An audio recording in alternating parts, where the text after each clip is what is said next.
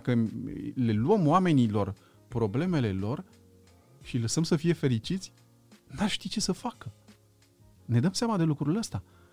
Pentru că nu aș ști să gestionez starea de bine. Și ajungem o societate depresivă. Nu știm să trăim cu liniște sau cu, cu starea de bine. Nu știm ce să facem atunci când e bine. ne dăm seama de lucrul acesta și nu mai știm să ne bucurăm pe deplin. Deci, parcă ne lipsește ceva. La un nou episod din podcastul Fain și Simplu. I-am zis acum o lună, exact în ziua lansării, că ăsta este un club pentru minte, trup și suflet. Am uh, vorbit în episoadele uh, trecute mult despre trup, mai ales în uh, episodul cu doctorul Mihail despre, despre vaccinare, iar astăzi uh, vreau să vorbim puțin despre, despre suflet. Este uh, poate un episod care o să definească foarte bine ceea ce va însemna uh, ca proiect fain și simplu. Uh, vreau să facem un pic de uh, fitness spiritual astăzi, uh, să vorbim despre uh, mindfulness, dar mindfulness creștin, dacă există așa ceva, și dacă uh, găsiți uh, aberație în uh, formulările astea ale mele, e doar pentru că vreau să vă stârnesc puțin curiozitatea. Uh, invitatul meu de astăzi este un atlet creștin și nu exagerez când spun asta, părintele Francisc Doboș. Bună ziua și bine v-am găsit! Bună ziua, Mihai, îți mulțumesc pentru invitație, mă bucur. Uh, un părinte care are mai mulți kilometri uh, pedalați uh, pe bicicletă în ultimii ani decât, uh, decât am eu. Nimeni nu-i perfect. Nimeni nu e perfect, așa este. Dar nici eu nu am alergat cât ai alergat tu. Da, pe mine m-a ispitit, uh, m-a ispitit alergarea și recunosc că uh, mi-e dor uneori de, de șaua bicicletei, da? Uh, Pedalați, uh, pedalați puternic, vă antrenați pentru, pentru asta. Dacă, dacă nu reușesc să pedalez o dată pe săptămână, deja încep să mă simt, pentru că nu Mhm. reușesc să mai merg la sală. Acum, cu pandemia, uh, antrenam, e, voiam să țin în, Mhm. uh, în frâu uh, animalul, trupul. Caloriile, Mhm. dar și gândurile. Pentru că tot sufletul stă, dacă tot e minte, Trup și trup suflet. și suflet. Uh, sufletul ăsta și mintea au întotdeauna legătură Mhm. cu trupul nostru și depinde cum, cum antrenăm trupul. Nu este vorba de a, de a pune accent sau de a, uh, de a face Dumnezeu din trup. Nu, de a-l înfrumuseța. Dacă Dumnezeu atât de mult a ținut ca să se întrupeze, să devină om, înseamnă că și natura asta umană și trupul nostru are valoare. Tot Dumnezeu l-a creat nu trebuie să disprețuim trupul nostru. Asta nu înseamnă că îi cântăm în strune și că îi dăm tot ce vrea, uh, ci că ne educăm. Ne educăm la frumusețe, ne educăm uh, la frumusețea nu doar sufletească, pentru că spune, e, sufletul contează, trupul, nu, contează și trupul. Bine, nu în sensul să, să exagerăm, să spunem, contează cum ne prezentăm, dar nu pentru a obține doar o apreciere, uh, o apreciere publică uh, doar ca să dăm bine în ochii altora. Nu să mă simt bine eu cu mine. Atunci când pedalez, pe, până acum mergeam la, la sală, nu, nu pedalam, sau pedalam, mergeam uh-huh. la, la cycling de sală. Spinning, uh, hill, orice clasă, uh, m-a ajutat foarte mult. Pentru că m- altfel mă rog când deja am respir uh-huh. profund și plămânii mei sunt eliberați uh, și de gâfâială lumească, uh, dau un ritm uh, și cadența spirituală este alta uh, atunci când pentru foarte mulți care nu merg la sală sau nu pedalează sau nu fac alte sporturi, mersul în natură, mersul pe jos, întotdeauna trupul are nevoie de un ritm. Ce ritm stabilesc pentru trupul meu ca să pot să duc bine sufletul, care și acela atârnă, încearcă să mă atârne în cer. Adică uh-huh. centrul de gra- gravitație este altfel la nivel spiritual, mă, mă, mă atrage spre cer. Cu toate că eu, uh, eu, așa, o folosesc această sintagmă, noi oamenii căutăm cerul foarte mult pe pământ, adică e invers, căutăm răspunsurile la așteptările noastre divine, spirituale, Acum pe loc. acum pe loc și le cer de la pământ, le cer de la trup. Uh, Să nu le confund. Antrenez trupul ca să pot să, să, duc, uh, să duc și trupul mai apoi, după, după viața aceasta, uh-huh. în înviere. E, cine nu dorește ca mai apoi, evident că forțez expresia, cine nu dorește ca mai apoi la înviere Uh, evident că va fi diferit. Nu știm cum va fi, dar zic, antrenez și trupul meu ca la înviere, apoi să mă regăsesc cu un trup bine antrenat și nu așa foarte fluffy, foarte durduliu. Am înțeles. Deci cumva uh, ar, ar trebui să conștientizăm că mintea, trupul și sufletul sunt interconectate Întotdeauna. și grija pentru trup înseamnă și grijă pentru minte și pentru suflet și grija pentru suflet, grijă pentru trup și minte. Întotdeauna. Fără să le exagerăm, fără să facem o disproporție între una și alta. Uh, pentru că există oameni care divinizează trupul. Și până unde? Uh, pentru că văd lucrul acesta. Eu, preot, uh-huh. mergând, mergeam la, mergeam la sală, acum n-am mai mers de foarte mult timp, mă tot bat la cap. Câți kilometri aveți uh, uh, pedalați anul trecut pe bicicletă? Nici n- n-am verificat, pentru că m-am apucat cu echipa nu știu, n-am verificat pe Strava. Ca să Oricine înțelegeți- se poate uita pe Strava, e public la mine, poate vedea cât e. Nu, eu n-am Vă- verificat. Vă încă. caut acum pe Strava Ah. și, vă, și vă spun. Uh, ca să înțelegeți, părintele Francis Doboș uh, nu pedalează pe bicicletă, el face ciclism. Se îmbracă în hainele alea care uh, îi fac pe bărbați foarte ciudați. Uh, toată lumea râde de mine când mă îmbrac în, uh, în hainele alea uh, mulate, uh, dar alea îți oferă aerodinamică. E- Evident. Vă urcați pe, pe bicicleta de șosea, uh, ca în marile tururi ale Franței, ale Italiei, uh, vă a- aveți, uh, vă legați de pedale? Da, Da? da, da. Da, da. Uh, Prima dată am căzut. M-am legat și, n-am eu. știut să mă E dezleg. imposibil să nu, Da. să, să nu cazi. Stați un pic, că vă caut acum pe, strada, pe Strava, pardon, care e aplicația atleților, ca să zic Atleților, așa, Da, orice. Cycling, alergat. uh, să văd câți kilometri aveți. Gata, v-am găsit. Eu nu m-am uitat, nu știu câți am făcut anul trecut. Uh, Bine, Am dat târziu, probabil. aveți de la 148 de kilometri pe bicicletă deja Anul ăsta. anul ăsta și suntem, Ah, suntem la eh. mijlocul lui ianuarie.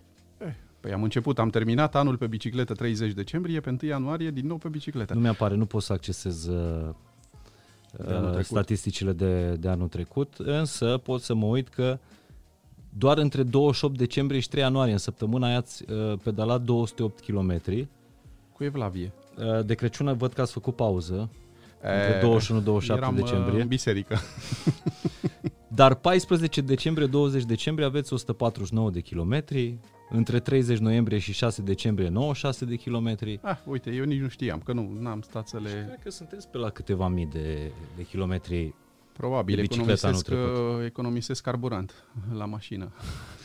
Și pedalați în echipă? Da, da. Am început, am început, Nu, mergeam nu, la nu sală. sunteți un pusnic al șoselelor. Nu, mi-am dat seama că nici rugăciunea nu folosește sau nu ajută mereu să te rogi singur. Ajută să te antrenezi, Mhm. mm-hmm. poți merge. Dar și viața spirituală ai nevoie de comunitate, ai nevoie de comuniune, ai nevoie de grup, ai nevoie de prieteni. Nu ne suntem suficient singuri. Nu mă face fericit doar să pedalez singur. Care este scopul? Doar așa să, să dau câ- câteva kilograme jos și nu reușesc. Mhm. Cu toți kilometrii ăștia nu reușesc. Uh, furculița este este și... Ispită. E, trebuie să lucrezi și la furculiță, adică și când mâncăm. Dozele, evident. Cât pedalăm, cât mâncăm, cât ne rugăm, cât ne distrăm, echilibru în toate. Despre asta Evident. vreau să vorbim astăzi. Despre asta o să, o să încercăm și să, să vorbim. Uh, da, uh, am pedalat, pedalez, dar pedalez în grup. Pentru că am început să pedalez singur. M-am fost, uh, mi-am făcut o tură la un moment dat, cred că anul trecut, prin primăvară, sau nu mai țin minte, când m-am dus până la Giurgiu și m-am întors. Uh, e greu singur când nu ai antrenament, când nu ești... Nici acum nu pot să spun că uh-huh. dacă mă aud cicliștii adevărați și văd media mea, mm, râd un pic de mine. Dar nu, nu trebuie. Fiecare își face un antrenament, ajunge la o medie. Dar și care nu e medie. media, care e media uh, cu care terminați o, o, o tură de uh, șosea? Acum de iarna bicicletă? 29, 30, da. 29? Da, 29, 30 Știi că de citeam kilometri. undeva, pasionat fiind de, de ciclism, citeam undeva că 29 de km la oră este viteza ideală pentru a observa viața. Viața se spune că ea curge prin fața noastră uh, atunci la, la viteză perfectă atunci când noi rulăm cu 29 de km la oră. Și viteza asta nu o poți atinge în alergare, uh, greu de atins cu mașina pentru că în jur e prea puțin, o atingi pe bicicletă. Da. 29 la oră este viteza la care uh, ceea ce îți apare în, fiat, în, în față, viața, peisajele, uh, le poți observa. Adică nu treci nici prea repede, nici prea încet. Așa este. Asta e o magie a bicicletei și mi-aș dori să pedalăm într-o zi cu drag, împreună. Eu îmi doresc lucrul ăsta. Dar asta e, e, nu e doar bicicleta, că nu e. Putea să fie altceva, alergatul. Când uh-huh. nu reușesc să merg pe bicicletă, mai scap în herăstrău. Când vremea nu permite sau nu, uh-huh. nu e posibil pentru că e risc de alunecat iarna când e aproape de îngheț, da. merg să alerg. Trebuie să am grijă pentru coloană, de asta nu alerg foarte mult. Și prefer bicicleta, nici bicicleta. Atunci uh-huh. nu trebuie să trăim doar în depresie pentru că nu putem să facem, pentru că trebuie să ne protejăm coloana. Trebuie să avem grijă, fie alergând, uh, fie pedalând, uh, să avem grijă de sănătatea noastră. Pentru că eu, înainte să intru în seminar, am făcut arte marțiale. Oho! asta și asta e, a fost care, pentru mine. Care e de fapt arta stăpânirii de sine. Da, da.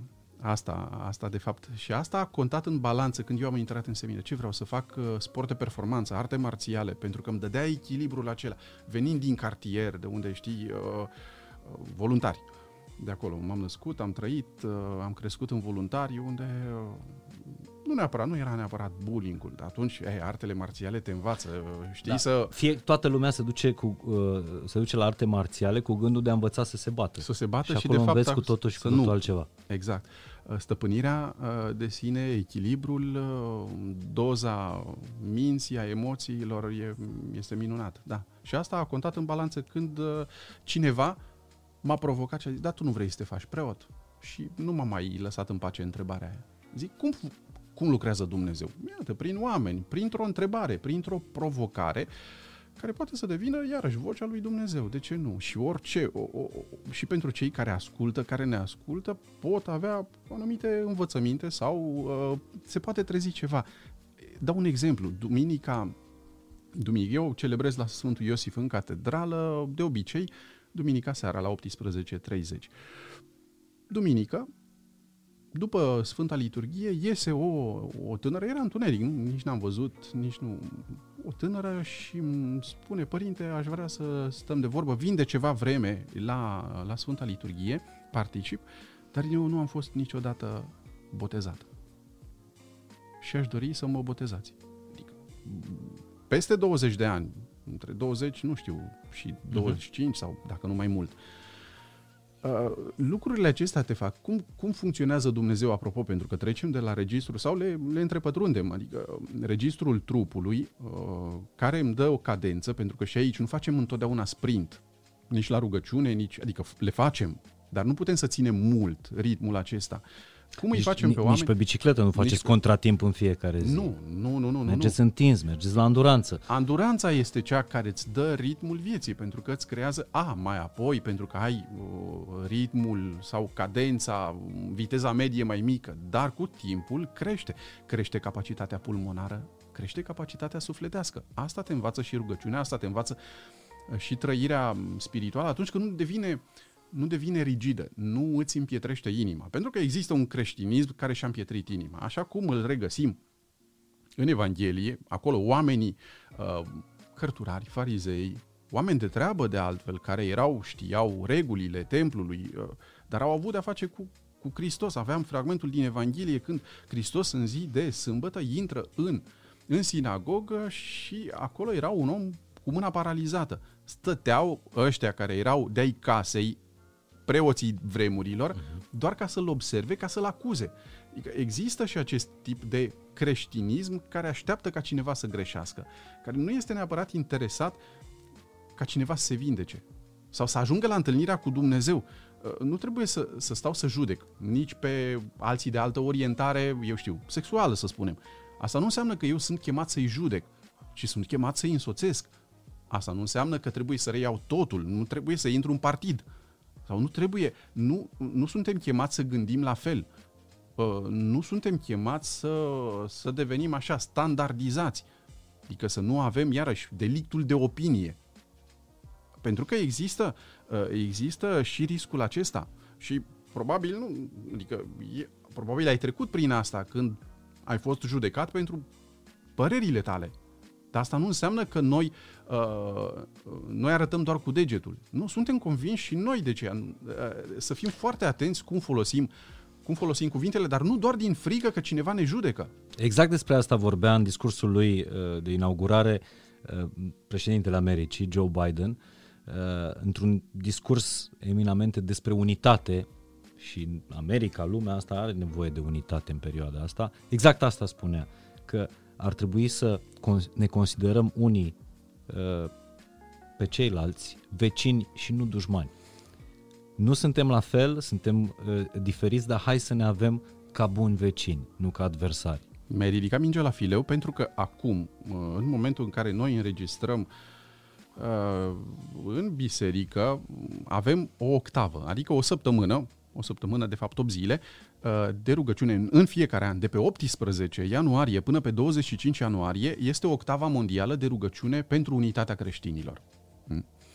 Uh, de foarte, între toți creștinii, pentru că marea, marele scandal pentru cei care nu sunt creștini uh, este lipsa de unitate a creștinilor, catolici, ortodoxi, uh, evanghelici, de orice confesiune. Noi ne regăsim pentru a ne ruga pentru unitate. Unitatea nu înseamnă să devenim toți la fel. De la începutul bisericii am fost diferiți. Orientul, Occidentul, abordările au fost diferite. Cum am ajuns să ne separăm? Care au fost mai mult, lupta pentru putere sau lupta pentru Dumnezeu? Cine a predominat mai mult? Fără să ne judecăm astăzi. Noi ne rugăm pentru unitate, iar multora le este, le este frică să nu... Uh, că suntem prea dezbinați. Uh, mie mi este frică că nu suntem uniți prea mult. Că nouă, dacă ne apropiem, nu mi-e frică că noi ne, ne amestecăm și nu mai știm unii de alții. Pentru că adevărata unitate, apropo, asta la nivel planetar, politic, nu înseamnă ca toți să gândim la fel. Gândim diferit. Dar asta înseamnă respectul care nu înseamnă toleranță. Și pentru mine, toleranța nu este o valoare. Deci, sunteți un avocat al respectului? Nu al iubirii. Hm. Pentru că toleranța nu înseamnă iubire, înseamnă că îl ignor oarecum, că trec peste celălalt, adică mă fac că nu... Trec sau, cu vederea. Trec cu vederea. Îl ca tolerez. Să nu, ca, ca să e nu, undeva acolo. Da, nu, nu mai este iubire, nu mai este în registrul iubirii. Toleranța nu este o valoare pentru un creștin, pentru că se, se declamă toleranță, toleranță, dar atunci când declam toleranța care devine intolerantă la rândul ei, iarăși deschid o altă cutie a Pandorei aici, uh, devine o problemă.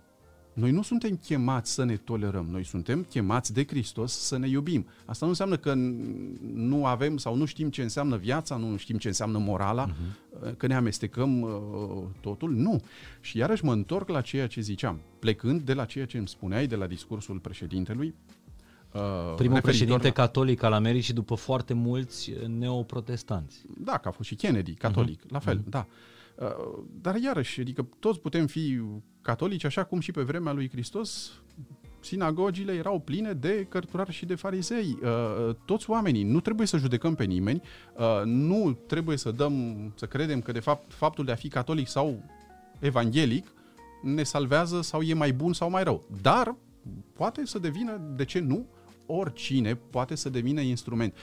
Pentru că poporul ales a fost și de eliberat Cirus, regele perșilor, ce rol a avut, nu făcea parte din popor uh-huh. și ca și cum am putea spune, uh, Dumnezeu lucrează, poate să lucreze și prin alții de orice altă confesiune, de altă religie, ca să mă provoace pe mine la unitate, ca să spun, dar voi creștinii, scandalul ăsta dintre voi, că unii și uh, uh cresc, cresc identitatea mea doar spunând că nu sunt ca un ortodox? Trebuie să-mi fie rușine? Uh, nu mi se pare identitate, mi se pare ego. Păi da, dar foarte mulți cresc acest ego crezând că este identitatea lor religioasă, doar spunând că eu nu sunt ca tine. Uh, este un pericol și de fapt asta înseamnă o ghetoizare uh, confesională, dar asta nu înseamnă doar față de religie, pentru că poate însemna o ghetoizare și relațională la nivel, uh, la nivel social, la nivel de, de rasă, de popoare. De ce să-mi fie mie, mie frică de unguri? Eu mă numesc Doboș, nu, nu am nimic uh, sânge de ungur decât pe bara din față de la mașină, vorba bancului. Doamne, iartă-mă. Nu, glumesc. Adică, uh, de ce să ne învrăjbim? Când putem avea mult mai multe elemente în comun, pentru că și celuilalt este frică de mine așa cum mie mi este frică de el. Pentru că atunci când motorul vieții devine frica, uh, reacționăm urât. Și nu mai ajungem la întâlnire, nu mai e o adevărată întâlnire. Și căutăm doar de la celălalt să obținem doar ceea ce vrem noi. Motorul Căutăm doar... vieții ar trebui să fie iubirea. Da, dar e, e, iubirea trece prin sacrificiu. Și iubirea trece... creștină, și iubirea romantică, Orice. iubirea părintească E, e iubirea care are spectrul foarte larg. și iubirea de sine. Uh, pentru că nu știm să ne iubim, facem foarte O să multe vorbim prostii. despre asta, pentru uh, e, e, e fascinant că am deschis uh, foarte multe teme de, de, de discuție. Nu știam că suntem în această săptămână denumită octavă, în Este care octava mondială de rugăciune pentru unitatea creștinilor. dovadă În că aceste un zile- ortodox și un catolic stau la aceeași masă și realizează un podcast. E aproape un început de banc. Și în această octavă ne-am întâlnit, s-a, s-a început această octavă anul acesta la Mănăstirea Cașin. Părintele Gabriel Cazacu. Prieten bun pe care îl cunosc, ne stimăm, uh-huh. ne... Așa cu, cu, cum sunt prieteni foarte buni cu, cu, cu foarte mulți preoți Și dumneavoastră ortodoxi. intrați într-o biserică ortodoxă, vă rugați alături de uh, preoții ortodoxi și, Și ei participă în Da. celelalte biserici. Bine, evident, fără amestecul ritualii, să spunem, Mhm. trebuie să se mențină, dar nu, nu avem, toți mergem. În zilele acestea a fost la Catedrala Greco-Catolică din București, uh, rugăciunea unde au participat toți. Evident, nu se poate face cu popor anul acesta. Până acum se făcea întotdeauna cu oameni, erau pline.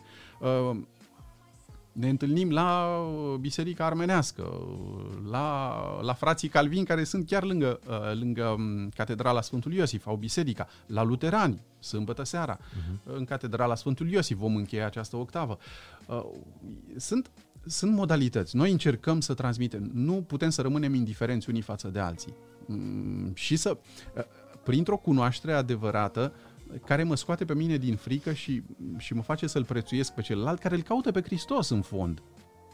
Uh, și ne purificăm propria noastră identitate atunci când îl întâlnim pe celălalt în diversitatea lui uh, confesională și spun eu sunt un adevărat catolic nu când mi-e frică de celălalt, ci când îl întâmpin, uh, când am gesturi de, de iubire, fără să spun că facem un borș confesional din asta și amestecăm tot și iese un ghiveci creștin. Nu, trăim fiecare pe, pe, pe, pe făgașul nostru, după, după tradițiile noastre. Nu ne-am dorit. Noi ne-am născut acum. Eu nu sunt vinovat de ce s-a întâmplat în 1054.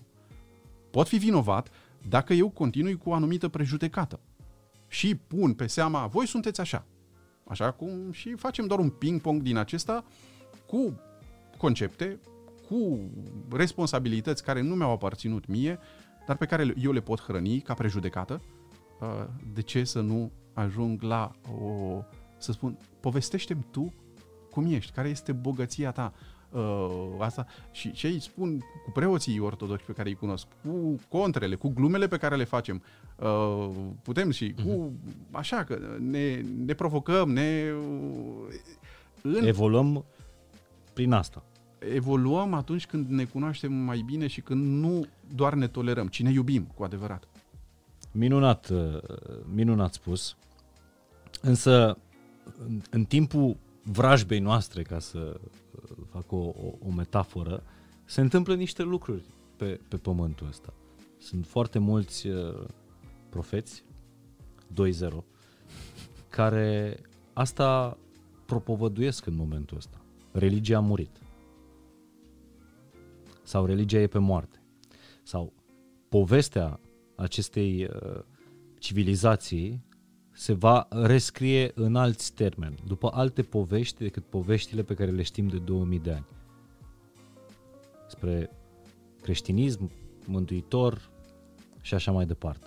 Suntem, e planeta în pericolul ăsta? E din totdeauna în pericolul ăsta, de când s-a întrupat Hristos, dar și înainte. E același discurs profetic, de apocaliptic, milenial. Dacă, dacă orice discurs sau orice abordare de genul acesta ca să uh, poată crea adepți, îmi creează teama de prezent, teama de, de viață. E un dezastru ce se întâmplă. E un dezastru de la, de la început. și, și eu îmi spun, dacă asta era o vorba unui cardinal prin, prin secolul XVIII, păi dacă noi, cu toate păcatele și cu toate neputințele noastre, nu am reușit să distrugem biserica, îi spunea lui Napoleon, credeți că vă- veți reuși voi? N-am reușit noi. din interior să o distrugem, cu toate mm, scandalurile și cu toate uh-huh. neputințele, uh, pentru că credința în Dumnezeu nu este doar așa pe diluată, e undeva difuză. Este o credință întrupată. Calea lui Dumnezeu a fost întruparea lui Hristos. Hristos a ales niște ucenici, 12, care la rândul lor mai apoi au dat mai departe. Înseamnă o preoție. Înseamnă ceva și instituțional, nu doar așa, uh, credința instituțională și credința carismatică. Ca și cum cineva spune, spune acasă în sufrageria lui, eu am o relație bună cu nu, eu nu mă cert cu el e, și asta o spun adesea. E, când îți faci un Dumnezeu pet, un fel de uh, pentru că nu te animal ceartă. de companie. Da, animal de mhm. companie. Uh-huh. Când îl faci pe Dumnezeu un fel de animal de companie pentru că nu te, nu te contrazice, nu îți spune când îi greșești, ci ca și cum crezi că el doar te însoțește și e mereu cu tine acolo și nu, nu-ți formează nici conștiința, nu îți atrage nici atenția. Asta e și motivul pentru care... Devine un Dumnezeu idol. Uh, la, la începutul podcastului am pronunțat această enormitate intenționat. Mindfulness creștin. Pentru că trăim niște vremuri în care aud din ce în ce mai mulți oameni spunând eu nu sunt un tip religios, însă eu am credință. Uh, eu uh, sunt creștin, dar eu, mie nu-mi trebuie o biserică pentru că eu îl port pe Dumnezeu în mine. Și au, aud tot felul de astfel de, de clișee pe care eu nu pot să le judec. Nu sunt eu cel care le, le poate judeca. Nici nu trebuie judecate astea, dar în același fel avem o vorbă că și diavolul crede, dar se cutremură. Pentru că și el crede, dar credința lui este oarecum cerebrală, nu este mhm. relațională. Pentru un creștin, dincolo de faptul că trăim o credință așa din obișnuință, mergem la biserică uneori din obișnuință, mergem la biserică de frică, mergem ca să nu ne punem rău cu Doamne, Doamne, mergem ca să nu ajungem în iad. Adică avem o mulțime de motive uneori poate avem mai puțin motivul fundamental, iubirea lui Dumnezeu față de noi și că nu mă duc la biserică ca să-i fac lui pe plac, ci că mă conectez, mă încarc, este uh, încărcătorul meu electric, spiritual și nu dacă pot să mă descarc. Încărcarea asta o poți trăi acasă sau în mașină sau acolo unde te rogi singur. E o greșeală, e un păcat? Nu. Cât ai baterie? Cât te ține bateria acasă sau pe drum? Trebuie să ajungi la o stație de încărcare. Uh, folosim exemple concrete. Uh-huh. Pentru că altfel devine o aroganță, o aroganță spirituală, iar credința nu este o credință în Dumnezeu. E doar în petul ăla al meu, în idolul pe care eu mi l-am creat, nu e într-un Dumnezeu care s-a revelat cumva, a avut toate manifestările, după aceea care a luat formele și limbajul nostru. Sfânta Scriptură scrisă, inspirată de Dumnezeu, dar scrisă de oameni pe vremea aceea cu toate categoriile epocii. Eu astăzi să fiu supărat pentru că Sfânta Scriptură conține formulări așa cum conține și Coranul, apelări la, păi dacă este să ne rugăm cu psalmii, un scandal mai mare, să vezi niște măicuțe, Mihai până anumite mă, măicuțe atunci când se roagă breviarul, sau apără-ne, Doamne, de dușmani, sfârte că-i, știi, că acolo găsești formule cu spada, dă e plin de mațe. Adică, există și, și noi ne rugăm cu acei psalmi. Nimeni nu pune și nu le ia motamo. Pentru că există un criterii de interpretare, cum a fost scrisă Sfânta Scriptură, care este limbajul, ce înseamnă lucrul acesta, fără să facem doar o metaforă din Sfânta Scriptură, dar să vedem diferențele de, de limbaj. Pentru evident. că trăim vremurile în care uh, ăsta este ultimul update uh, de soft, al ultimului model lansat și știm că anul viitor, în toamnă, apare noul model și următorul update de soft.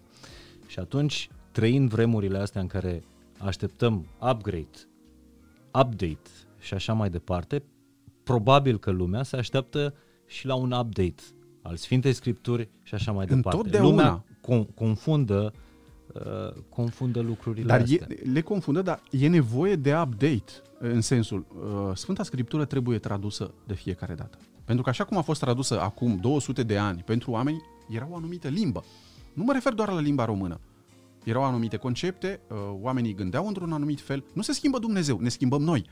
Iar același cuvânt al lui Dumnezeu care a fost scris pe pentru oamenii Vechiul Testament atunci, cândva, pentru cu categoriile epocii, nu înseamnă că e mai puțin, e mai puțin valabil acum. Uh, dar avem nevoie să traducem de fiecare dată Sfânta Scriptură, avem nevoie să, uh, să interpretăm ca Sfânta Scriptură să vorbească oamenilor de astăzi, cu preocupările de astăzi, uh, cu tehnologia de astăzi, nu se schimbă natura umană. Chiar dacă foarte mulți încearcă să schimbe, pentru că marea provocare astăzi nu e teologia, ci antropologia. Hmm? Atacul nu este la Dumnezeu, ci la om. Uh, noi suntem în pericol, nu Dumnezeu. Nu are nevoie Dumnezeu să fie apărat.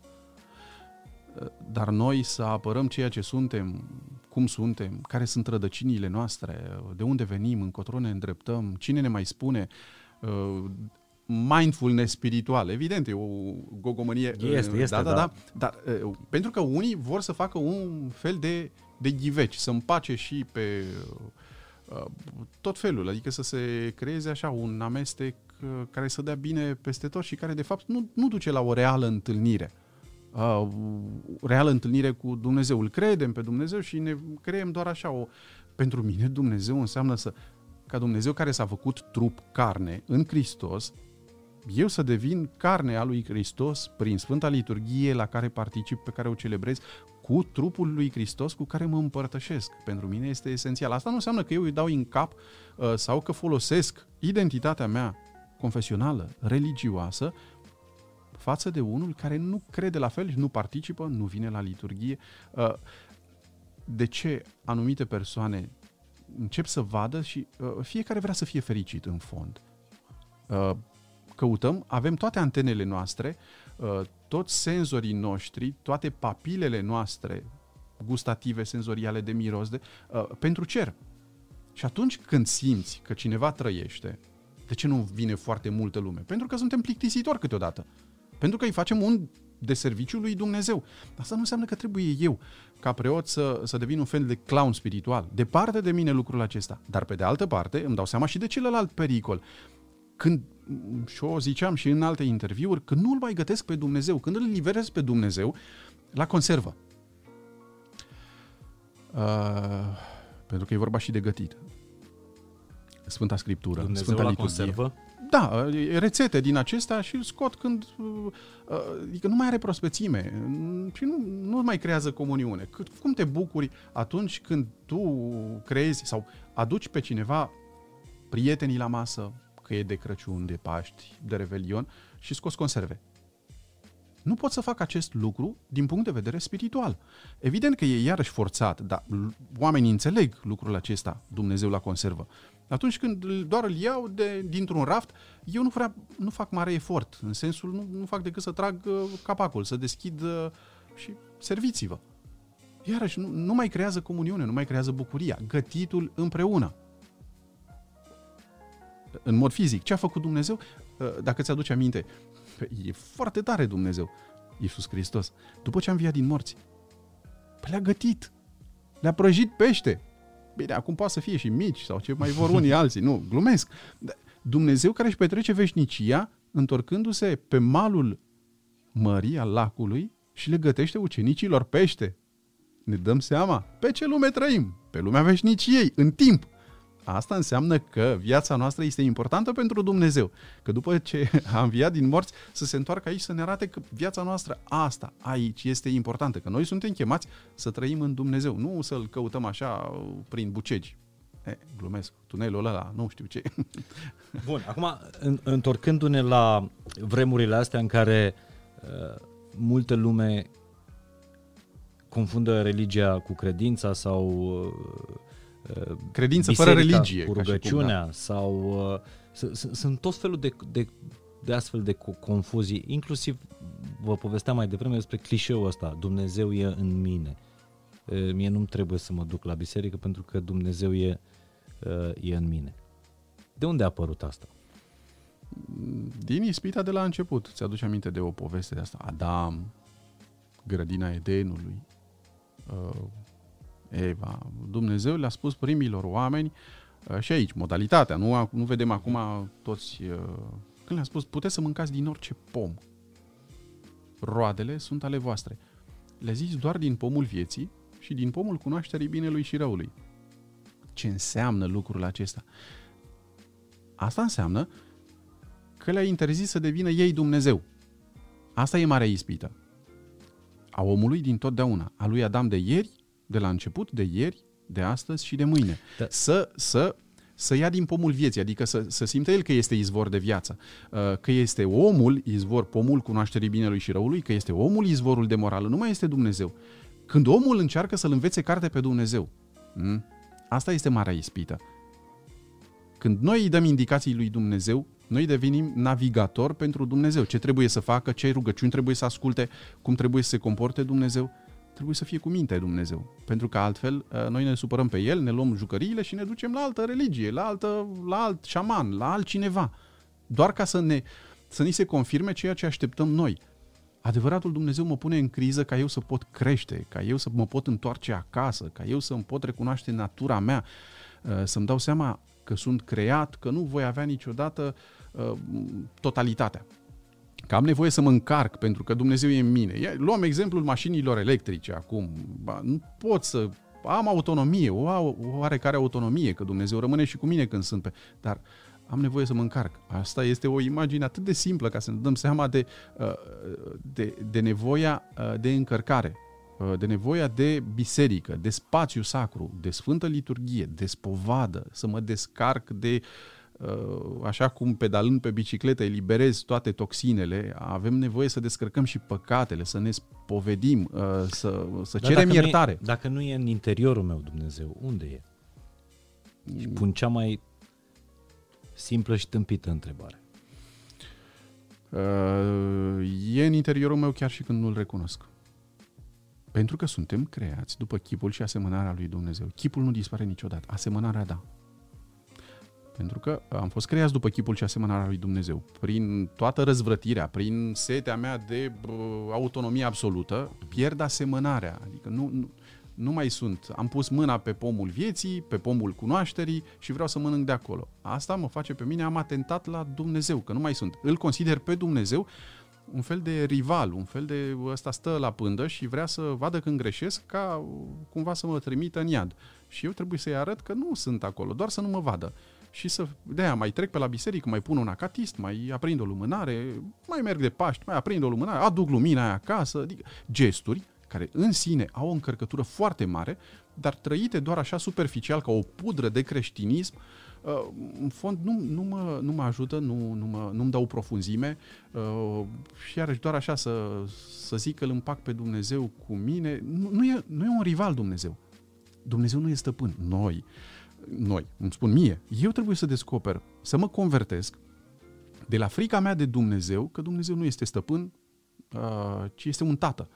Iar un tată știe să vede că ai greșit, te așteaptă întotdeauna, ai fost adolescent, ai plecat de acasă, te-ai dus, întotdeauna te întorci acasă uh, dacă tatăl mi-a spus cât de mult mă iubește sau mama, părinții. Acum iau exemplele concrete pot să accept și reproșul, pentru că știu că dacă reproșul ăla vine de la cineva care mi-a spus de zeci de mii de ori că mă iubește, atunci pot să primesc uh, reproșul pentru că știu că acel reproș vine de la cine mă iubește. Noi avem experiențele noastre omenești. De foarte multe ori nu primim nu primim dovezile de iubire verbale sau relaționale, ci primim reproșurile. Nu ești în stare de nimic, așa ești tu mereu. Uh, ne afundăm, ne prejudecăm, ne apăsăm și spunem, da, n-ai fost în stare de nimic și atunci uh, o să nu mai dăm, Dumnezeu. O să-ți taie popa limba. Uh, nu mai dăm celuilalt ocazia să, să crească, să înflorească, să învie din moarte din moartea aia, chiar pășind între, adică suntem,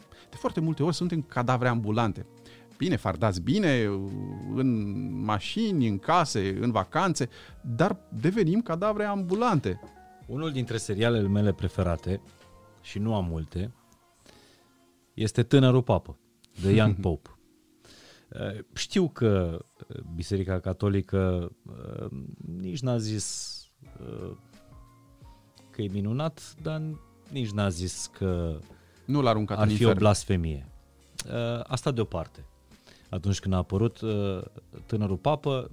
Vorbesc de primul sezon, că pentru mine ăla, ăla mi se pare relevant, în care Jude Law este un tânăr papă, mă rog, undeva la 50 de ani, o vârstă uh, într-adevăr tânără pentru, pentru un papă. Și țin minte discursul lui din, uh, de, de la, uh, din piață, de acolo, de la Vatican, uh, primul discurs în care spune l-ați uitat pe Dumnezeu. Sigur, el este un papă tânăr care bea cola sherry, fumează, are un cangur primit în momentul în care a ajuns suveran din Australia și este un papă care refuză pozele, foarte conservator. Și țin minte cuvintele astea pe care le-a spus. L-ați uitat pe, pe Dumnezeu. Vi se pare că suntem acolo? Mm, totdeauna. Și chiar dacă spunem că noi nu l-am uitat, dar l-am transformat uh, în ceea ce ziceam mai devreme. Adică nu-l uităm, dar devine un, un idol, o imagine a noastră. Nu mai suntem noi după imaginea, după chipul și asemănarea lui Dumnezeu, îl facem pe Dumnezeu după chipul și asemănarea noastră. După chipul după temerilor, cum ne convine nouă. după cum ne convine, ca să nu ne să ne cânte în struna. Uh-huh. În schimb, Dumnezeu nu e cel care ne ceartă, ci care ne invită să ne depășim condiția. Condiția de frică, condiția de teamă, să intrăm în bucurie, să-L prețuim pe celălalt. Ce ar fi lumea asta dacă fiecare dintre noi nu, nu s-ar mai nu l-ar mai considera pe vecinul lui sau pe celălalt doar ca pe un potențial pericol, ci ca o, pe o oportunitate grozavă ca eu să mă dezvolt, ca eu să învăț foarte multe de la tine de la orice întâlnire, de la oameni, de la, de la cei de altă confesiune, de la cei de altă orientare sexuală, fără să-i judec, fără să-i trimit în iad. Doamne, adică ă, să avem conștiința aceasta. Dar iarăși, fără ca ceilalți, oricine ar fi ei, ă, să mă blameze pentru că eu am o identitate și pentru că pot gândi chiar altfel, pentru că pot avea o morală alta decât o morală ideologizată. Și lucrul acesta este foarte adevărat. Uh, trebuie să existe tot acest echilibru pentru a crea și acest dialog. Altfel, uh, dialogul sau uh, devine doar impus din altă parte și atunci nu mai este dialog și nu mai este nici libertate. Nu știu, ați văzut serialul? The Young Pope? The da. Young Pope? Da, primele, da, câteva am, am apucat să văd, da. Și cum, cum vi se pare un, un suveran pontif care este, pe, pe de-o parte, tânăr, uh, sigur, acolo e mult uh, e, e multă ficțiune. Da, evident. Dar uh, sunt elemente de elemente cârlige. Pentru că asta sunt importante. Nu că acum trebuie să fie exact. Un film artistic este un film artistic. Nu da, cerem ca sigur. și de la cei doi papi. Uh-huh. La mhm. fel. Luăm elementele care pot ajuta dincolo de ficțiune sau cei mai pudibonzi spiritual să se, oh, mhm. scandalizați, vai, ce blasfemie sau... Cum ar trebui să fie un, un uh, conducător al bisericii și aici nu, nu spun un, pa, un papă, preot, uh, cardinal, un conducător al bisericii, cum ar trebui să fie astăzi pentru creștini? Îmbibat de Dumnezeu. Da. Sau întrupat. Întrupat, că asta este cuvântul cheie. Adică nu putem să vorbim de Dumnezeu fără carnea lui Hristos, care nu e doar de povestit, e de trăit, e de hrănit, e de mâncat, e de gătit. Uh, și asta nu înseamnă doar Sfânta Liturghie. Pentru că zicem, a, l-am acasă, mai apoi mă întorc acasă. După ce m-am încărcat, după ce am fost la stația de încărcare, hm, cu automobilul meu electric, spiritual, trupul meu, uh, am autonomie. Dar iarăși nu pot să pretind autonomia asta că mă ține. Am nevoie întotdeauna să mă întorc la izvor, să mă întorc la izvor. Nu pot pretinde că izvorul este în mine. Nu sunt eu dătător de viață viața curge prin mine, dar vine din afară. Nu am inventat eu viața și nu o pot încapsula în mine și să spun că îmi sunt suficient pentru că Dumnezeu este în mine. L-am sufocat atât atunci când spun că este doar în mine. Cum trebuie să fie un papă, un preot, un tată de familie, un creștin? Îmbibat de Dumnezeu întrupat de Dumnezeu. E, și e diferit, pentru că lucrul acesta, uh, iarăși, să, să mă scoată din toate, din toate fricile, prejudecățile, asta este lupta cea mai mare, lupta seculară. Uh, și să, mm, fără să șteargă sau să mă invite la un fel de, uh, un fel de creștinism flower power, așa, hipiot. fără identitate, dar da, așa difuz, un fel de drog spiritual lejer, așa, care să mă, mă îmbete așa de o oarecare, adică iarăși să-mi confirme mie doar așteptările mele, nu voința lui Dumnezeu. Asta înseamnă că voința lui Dumnezeu nu este doar ceea ce gândesc eu. Și Dumnezeu mă poate pune în criză prin ceea ce se întâmplă, prin tot ceea ce se poate întâmpla pe piață, prin conflictele pe care nu le-a inventat Dumnezeu, uh-huh. dar la care participă și suferă pentru că suferă în mine. Dumnezeu care este prezent în cel care nu-l recunoaște, care crede că l-a încapsulat, care crede că e doar la el și nu mai are nevoie de încărcare, pentru că nu are un Dumnezeu atomic acolo, e acea centrală atomică în el. Uh, avem întotdeauna nevoie de această legătură și avem nevoie unii de alții.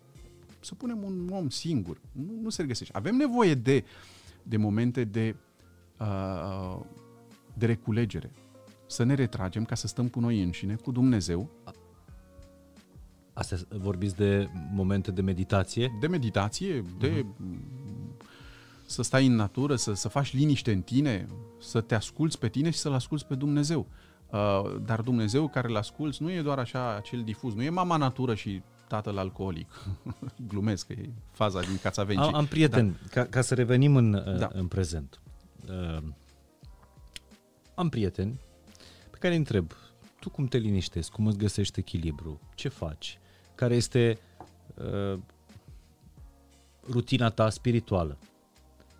Unii se roagă, unii se roagă în biserică, în comunitate. Uh, alții, foarte mulți prieteni de-ai mei care uh, merg cel puțin o dată, dacă nu de două ori pe an la muntele Atos, în Sfântul Munte. Uh, am prieteni care meditează. Uh, mindfulness uh, și așa mai departe. Uh, și am prieteni care uh, unii, unii confundă uh, meditația, spun că e un fel de înlocuitor al, al rugăciunii. Chiar vreau să vorbim asta, să, să-mi spuneți ce e meditația și ce e rugăciunea, care e diferența? Uh, meditația stau și e, stau cu mine.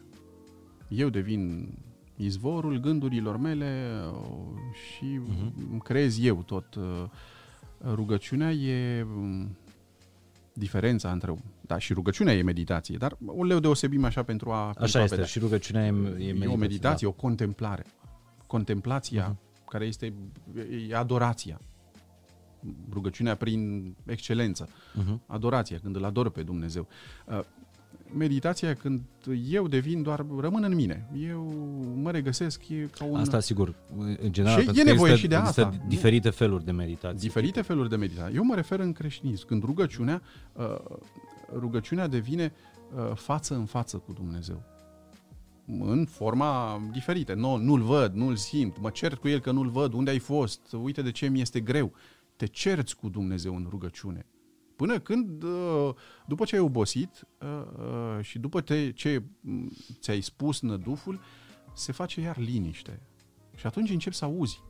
Să te întorci acasă, să vezi că acolo unde te-ai certat și unde ai văzut doar probleme, Dumnezeu este tot acolo. Dumnezeu nu mă salvează pe mine de probleme, ci mă salvează în problemele mele. Dumnezeu nu mă salvează pe mine de boală, de pandemie, ci mă salvează în pandemie.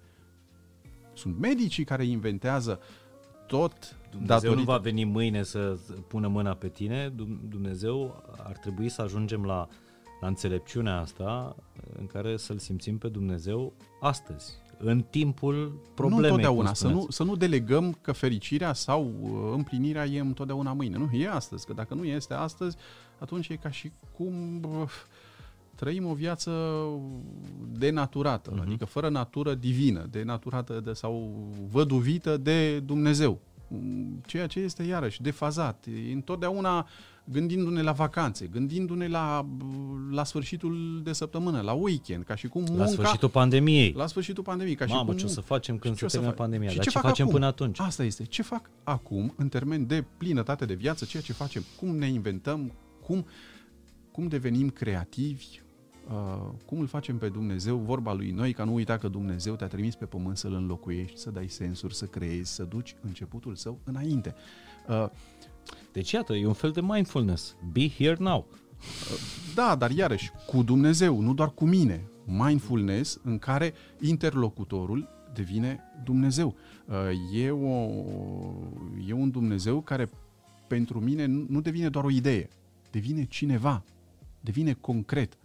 Pentru că mindfulness uh, nu înseamnă doar o, o regurgitare a propriilor mele gânduri sau o lecturilor mele sau a toate acestea în creștinism mă duc la întâlnire concretă cu cel înviat, cu cel care a murit, uh, cu cel care a înviat și care trăiește astăzi în mine. Și de foarte multe ori noi creștinii, preoții, bă, îi facem un deserviciu pentru că îl prezentăm într-o într-o formă, iarăși mă întorc la conservă, la, la lucrurile care, iarăși, nu mai, nu mai convertesc inimi sau nu-i mai fac pe oameni să spună, mi-e sete și mie, vreau și eu. Uh, uh, așa cum uh-huh. e toată gluma sau bancul că ce iarbă, m? Adică, care e, uh-huh. cum de te-ai uh, ai devenit atât de efervescent? Vreau și eu din iarba uh-huh. aia, mhm. nu? Ce ai fumat? Ce ai, ce, ce ai fumat? Ce, ce ai prizat? Uh-huh. Adică, uh, uh, când găsești un creștin autentic, bucuros, bucuros, plin, senin, luminos, zici, vreau și eu. Pentru că înseamnă că acolo se întâmplă ceva. Cum trăiești? Asta este marele de, de serviciu pe care unii creștini îl facem. Pentru că suntem triști. Pentru că îl, l-am asfixiat pe Dumnezeu în noi. Și uh, trăim o, o, uh, o împietrire a inimii predicându-l sau făcând morală lumii, că e departe de Dumnezeu, că nu vine la biserică, nu, du biserica la oameni, du-o pe străzi, scoate-o la înaintare, vorbește oamenilor de bucuria întâlnirii tale cu Dumnezeu, fără să încerci să faci tot felul de adepți. Nu, doar dau mărturie. Uite, eu trăiesc așa, eu mă simt bine, Așa, și nu sunt de multe ori și sunt mereu un proces de purificare, de convertire. Trebuie să-mi, iarăși, pentru că e, da, sunt și țăcănit în anumite momente. O natura umană uh-huh. își cere drepturile ei, slăbiciunile își cer drepturile lor, iarăși, dar dreptul lui Dumnezeu este iubirea lui, mai mare decât orice aroganță de-a mea. Vin foarte mulți tineri la, la biserică? Vin dacă, uh, dacă îi provocăm cu adevărat. Pentru că, wow, uh, vin dacă îi provocăm și nu, uh, și nu, nu le prezentăm iarăși rețete, rețete de acum 300-500 de ani, Dumnezeu trebuie să se întrupeze astăzi, nu doar atunci. Nu este cu termen de expirare Dumnezeu, dar iarăși Uh, de aceea, pentru că dacă ar fi fost suficient, celebra o singură dată Sfânta Liturghie, așa cum a fost în, uh, în Joia Mare și gata. Nu. Asta trebuie actualizată de fiecare dată. Se celebrează mereu. Asta înseamnă că eu, creștinismul, modalitatea mea de a vorbi despre Dumnezeu trebuie să fie întrupată astăzi. Să țin cont cui vorbesc, care sunt problemele, care sunt provocările de astăzi, care sunt așteptările, fricile, și doar ținând cont de lucrul acesta pot și să predic, că altfel cai vers pe pereți, adică vorbesc, doar reîncălzesc uh, cuvinte ale Sfintei Scripturi sau ale Sfinților Părinți și atât. Și oamenii de astăzi, da, tu pe ce lume trăiești, îmi vor spune. Vreau un Dumnezeu care să mă provoace astăzi. Nu doar pentru că oamenii sunt mulțumiți atunci când sunt puși uh, în criză, pentru că din acea criză acea criză care îi face să crească, ei descoperă, e ca și, e ca și în sport. Adică nu poți să faci performanță fără să, uh, fără să te antrenezi, să simți că ai transpirat, să simți că ai consumat, că ai obosit. Dar e acea oboseală după un efort îndelungat, simți că îți simți corpul, toată endorfina, toate, uh, simți că te-ai eliberat și că de fapt ai investit în tine. Nu, nu statul pe canapea spiritual, așa, mm-hmm. nu doar tolănitul spiritual uh, și mă, mă salvează. ceea ce spuneam la început, fitnessul uh, spiritual. Da, că ne întoarcem Vedeți la... că am vorbit despre ce am vrut eu. Exact. Uh, uh, deși n-am vrut să manipulez un, un părinte. Glumesc. Am vorbit despre, mă rog, mindfulness creștin, uh, fitness spiritual și asta aș vrea, aș vrea să vă spun că îi apreciez pe toți uh, prietenii, cunoscuții, oamenii pe care îi știu, care își găsesc o rutină dacă este această rutină, nu știu, a exercițiilor fizice zilnice sau, mă rog, de mai multe ori pe, pe săptămână. Să-ți faci un obicei bun din asta. Uh, la fel cum îi apreciez pe toți cei care au acest, uh, această rutina fitnessului spiritual. Se roagă, că meditează, că încearcă să caute răspunsuri la întrebări ale, uh, ale vieții. Uh, citeam undeva că stăpânirea de sine este de fapt ADN-ul stăpânirii vieții. Și stăpânirea de sine vine din, că vorbeam de faptul că ați făcut arte marțiale, stăpânirea de sine vine din îngrijirea uh, corpului, din uh, antrenarea, hrana uh, minții și antrenarea sufletului. Și cea mai mare m- convertire sau modificare atunci când uh, eu merg la Dumnezeu și am o mulțime de întrebări. Merg la Dumnezeu, merg în biserică sau stau acasă când meditez, când uh, cea mai profundă și de fapt e minunată. Când eu mă duc cu o mulțime de, de abordări, de întrebări, de crize, mă duc la Dumnezeu să-L întreb. Uh, și când Dumnezeu, atunci când mi se descoperă, uh, îmi schimbă întrebările. este. Dar nu asta este minunat în a fi creștin? Ba da. Eu, eu în asta da. găsesc... Ba da, că eu mă duc cu un set, cu, cu anumite așteptări, pentru că mă duc cu întrebările mele care presupun și un anumit răspuns într-un cadru Canon. Și Dumnezeu e mult mai mare decât întrebările mele, decât fricile mele, decât... Și descoper și spun, intru, wow, dar e chiar, da, e, e mult mai mare. Și atunci renunț la întrebări. Nu mai ai nevoie, nu mai ai nevoie de răspunsurile alea, pentru că uh, uh, reacția lui Dumnezeu depășește toate răspunsurile pe care eu le-aș fi așteptat. Din, mă rog, mintea asta îngustă uh, a mea, eu cred că pericolul uh, creștinismului sau al creștinilor este că ar trebui să fugă de, de a avea răspuns la orice întrebare. Nu trebuie să avem răspuns la orice nu întrebare. Nu ești un bun creștin atunci când știi răspunsurile la toate întrebările. Din potrivă, a fi creștin, a avea credință înseamnă a spune mereu alte și alte întrebări, cum spuneați. Da, și nu știu să spun și nu știu. Și aici mi-aduc aminte de prima mea vizită în, în Sfântul Munte, în Atos, uh, m-am întors cu mult mai multe întrebări decât am plecat. Uh, și nu mi-am uh, n-am căutat să alerg din mănăstire în mănăstire, din schit în schit, din părinte în părinte, ca să caut răspunsuri. Vreau acum răspunsuri la toate întrebările astea. Vreau să mi se arate o minune aici pe muntele uh, Sfânt. Ar fi aroganță spirituală asta. Dar foarte mulți de-aia merg acolo. Vor atunci, pe loc. Păi nu, acolo, Vor când să... faci un pelerinaj sau când se întâmplă un drum spiritual, că te duci, eu știu, la Muntele Sfânt, la Atos, că te duci la Fatima, la uh-huh. Santiago de Compostela sau orice, uh, e, Dumnezeu spune o drojdie acolo și de fapt e drumul ăla care te transformă. Uh, nu mai ești la fel când te întorci. Uh, nu ai răspunsul la tot. Din fericire, nu ai răspunsul la tot, ca să poți primi de fiecare Din dată Din potriva, ai mult da. mai multe întrebări, dar Foarte întrebările bine. astea te fac să mergi mai departe pe da, drum. pentru că Dumnezeu pune o drojdie prin fiecare persoană, prin fiecare situație, pune o drojdie care crește, care dospește în mine, care mă face pe mine nu să nu mai încap în pene, ci să, uh, să-mi cresc capacitatea pulmonară spirituală, să primesc mai mult Dumnezeu, mai mult oxigen, mai multă viață în trupul ăsta, care e capabil de infinit. Nu trupul neapărat, sufletul, mintea, tot. Hai să vorbim puțin despre... Să, să ne întoarcem la începutul uh, devenirii dumneavoastră, la artele marțiale, la stăpânirea de sine și cum artele marțiale v-au dus uh, înspre misiunea asta pe care v-ați ales-o de a, de a deveni părinte al, al bisericii.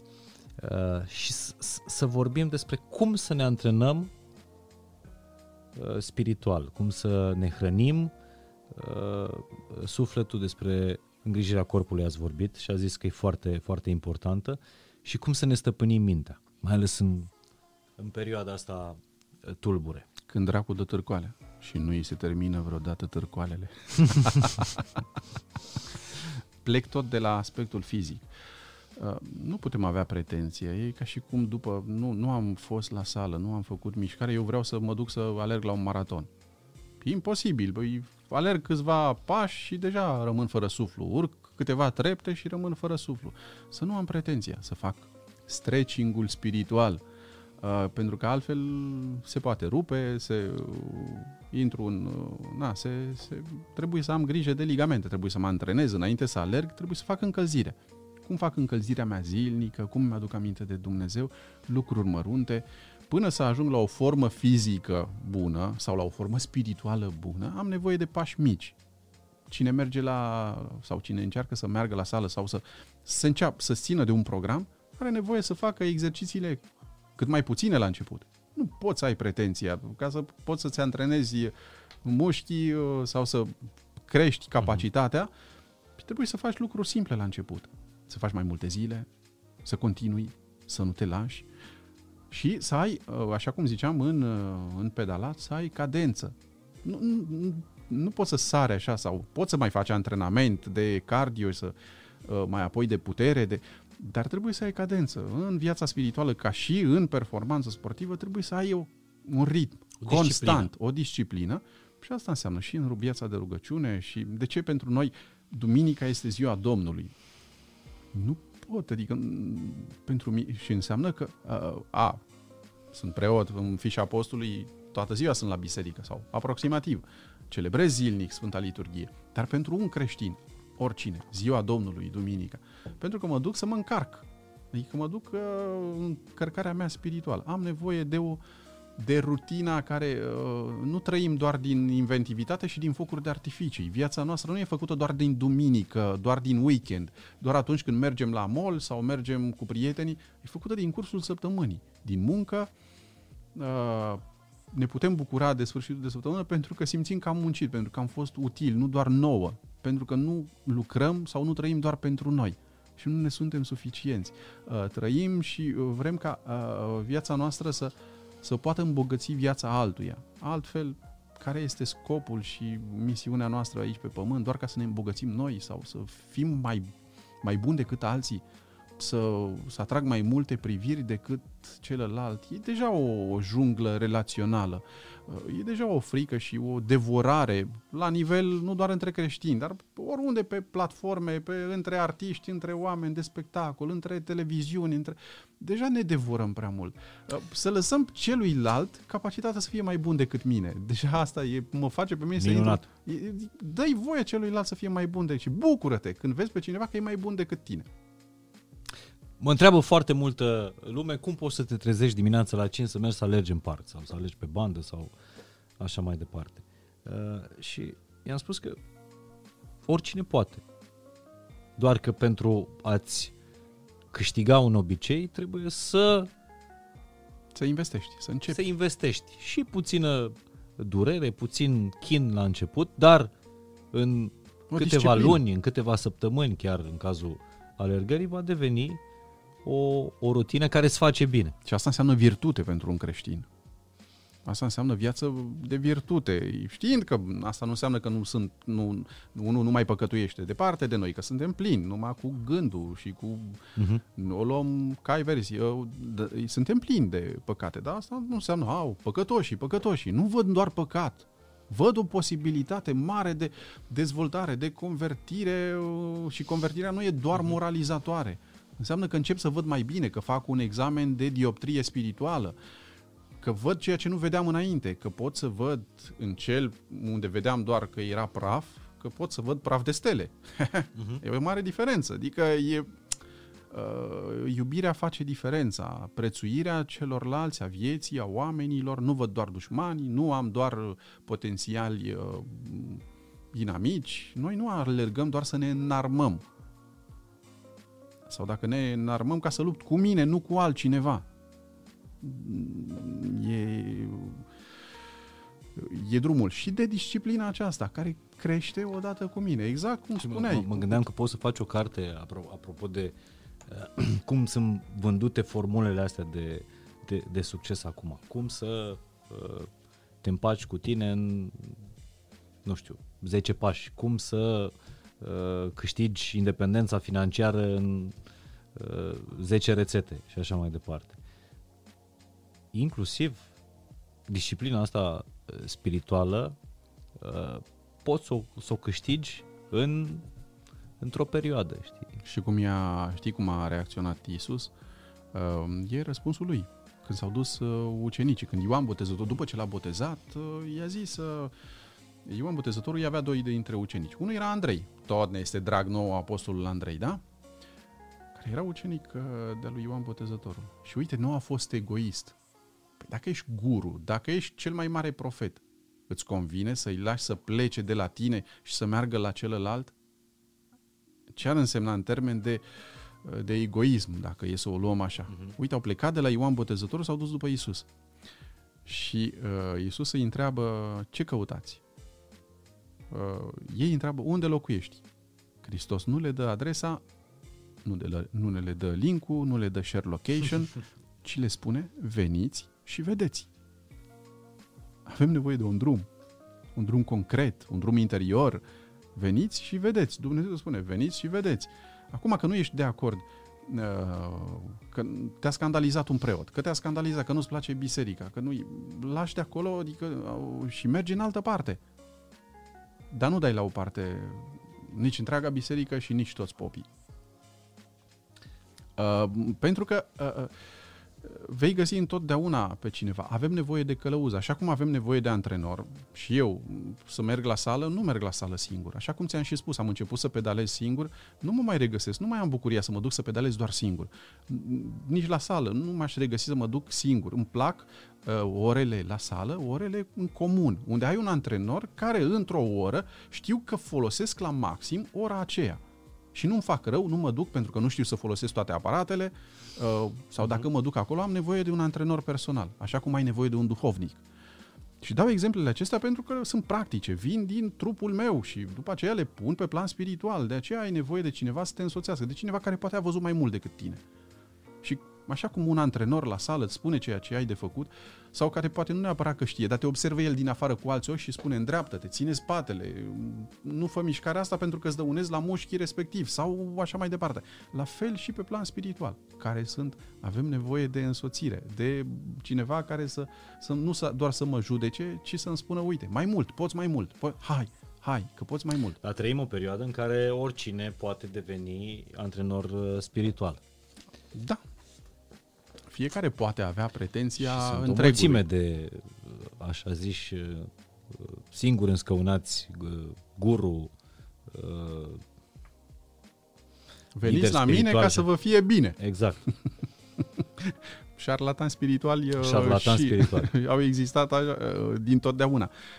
Așa cum este și această, oarecum, nu, nu, nu bagatelizez sau nu iau în derâdere, dar și dezvoltarea personală e importantă.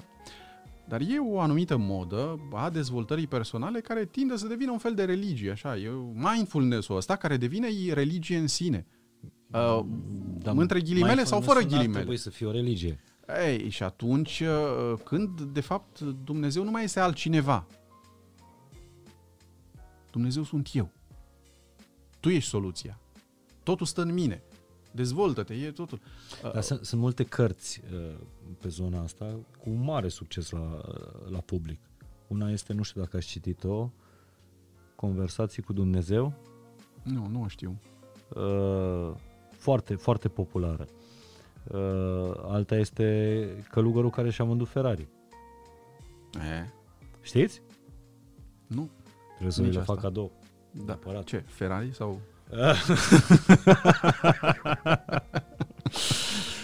da, cartea.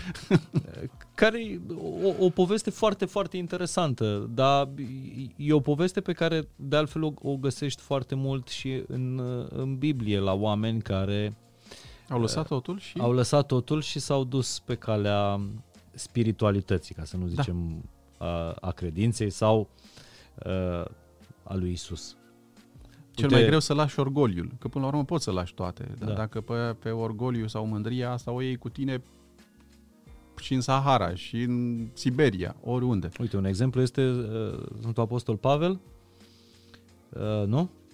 Da. Care uh, a fost uh, chiar un dușman al, uh, a, A a, persecutat. prigonit, a prigonit uh, creștini și după aceea a devenit un părinte al...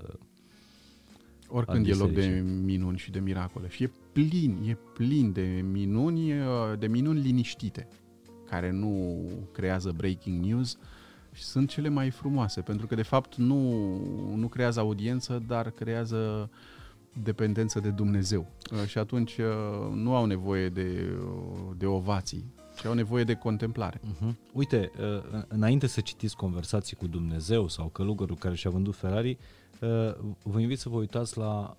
E un film pe Netflix, dar Netflix nu ți-l recomandă, adică algoritmii ăștia, inteligența asta artificială care stabilește Putem ce să, vorbim, vezi, Da. uh, nu, nu-ți recomandă filmul ăsta. Nu știu cum am ajuns la el. Se numește uh, Paul, uh, Apostolul lui Hristos. E un film pe Netflix, îl găsiți uh, la liber și este întreaga poveste, viața lui, uh, a, a, a lui Pavel, Sfântului Apostol Pavel. Uh, și e atât de puternic mesajul, pentru că el, el a lăsat unele dintre cele mai uh, frumoase sc- scrieri uh, despre iubire. E acea epistolă către Corinteni, Către imnul Corinteni. iubirii. imnul iubirii. Hai să vorbim puțin despre iubire. Pentru că acolo e vorba de, de fapt despre iubire creștină, despre dragostea care nu cade niciodată, oricât ar pătimi, oricât ar uh, uh, fi de, de prigonită, dragostea Da, degeaba aș nu avea cade toate. niciodată. dacă nu lipsește iubirea. Degeaba vorbesc toate limbile pământului. Ce comunic? Care este conținutul comunicării mele dacă nu este iubirea sau viața care clădește, care îl clădește și pe celălalt atunci când și nu, nu-l dărâmă. Asta nu înseamnă că nu știm să glumim sau că, tocmai pentru că ne provocăm sau scoatem în evidență uneori și ne provocăm sau glumim sau ne luăm în derâdere primul, dacă, pentru că dacă nu sunt capabil să râd de mine, nu prea aș avea voie să, uh-huh. să râd de celălalt sau împreună cu celălalt. Pentru că e o diferență, se simte. Uh, Dar avem nevoie să, să descoperim care, care este, ce comunicăm în fond. Uh, Degeaba avem toate, în fond, motivul existenței noastre nu este ca să avem mai mult, ca să avem case mai mare, proprietăți mai multe. Câtă tristețe se ascunde în, în posesie. Nici nu ne dăm seama, nici nu ne dăm seama, dar visăm și dorim lucrul ăsta și e firesc oarecum. Dar setea asta de a avea mai mult, de fapt e, e setea de divin. Și dăm, de aceea spuneam la început că dăm răspunsuri omenești la o sete de infinit pe care doar Dumnezeu o poate ostoi. Uh, și atunci ne potolește să căutăm să avem, să punem mâna. Diferența fundamentală, noi încercăm să punem mâna, să, să ținem, uh, să avem, să posedăm. Cu Dumnezeu învățăm să primim. Și nu să. Și asta e vorba da. relațional. Cumva pofta asta a noastră de acumulare, de posesie. Sigur că e și un marketing Da. uh, foarte puternic. Sunt niște oameni care asta fac, să consumi în fiecare zi mai mult și mai mult, pentru că sunt niște companii care trebuie să raporteze acționarilor creșteri de la un an la altul. Dar oare nevoia asta noastră de posesie, de acumulare, de a avea, de uh, să am ultimul model, să uh, am, dacă se poate, ceva cu o opțiune în plus față de vecinul meu. Oare asta nu este, de fapt, un fals răspuns la un gol pe care noi îl avem în sinea noastră? Ba da, și încă cum. Uh, Crezând că dacă adăugăm opțiuni în plus, uh, trăim mai mult. Trăim mai mult nu când adăugăm, ci când dăruim, când ne, când ne golim. Uh, Știi uh, versetul uh, biblic uh, preferat al uh, boxerilor? Nu. Că este mai mare bucurie în a da decât în a primi. e Biblie Corect. aici, este Sfânta Scriptură. Fiecare poate să o interpreteze cum vrea. Dar e mai mare bucurie în a dărui decât în a primi. Eu știu, eu știu uh, versiunea Biogi Mafia cu să poate să o dai, dar să poate să o iei. Știi? Doamne, iartă-ne. Uh, Da. Um, Mai mult pe mine. Nu mă Așa, exclud. revenind, uh, revenind la povestea uh, apostolului uh, uh, Pavel, e, e un moment în, în, în film și chiar vă recomand să, să, să, să-l priviți și pe cei care ascultă sau se uită la podcastul ăsta, e un moment în care el este închis de împăratul uh, Romei, de Nero, care incendiază uh, toată Roma și îl găsește vinovat pe, pe Pavel, adică țap ispășitor. E în temniță, uh, evanghelistul Luca vine la el, îl, îl vizitează și îi scrie uh, epistolele și uh, îi povestește că în Roma creștinii sunt prigoniți, uh, li se dă foc, copiii sunt uh, arși și așa mai departe. Și Luca uh, vine cu ideea asta să, să, să, ne, să ne răsculăm, să ne uh, răzbunăm, să ieșim la luptă. Și atunci Pavel îi povestește despre iubire, că nu asta este iubirea. E, e, e minunat. De ce? Pentru că o leg și de Hristos. Uh, dacă era așa, Hristos când s-a întrupat, când Dumnezeu l-a trimis pe Hristos în sânul Fecioarei, a crescut. 30 de ani ce a făcut? Asta cu minte, ha? Tare cu minte. Low profile, la Nazaret, a învățat meserie. Și doar, dezvoltare personală. Dezvoltare personală, ok. Și doar trei ani a activat. Ne dăm seama de lucrul ăsta? Și atunci ce erau? Era stăpânirea romană. Foarte mulți îi urau pe romani. Era... A zis ceva Hristos împotriva romanilor? Nimic.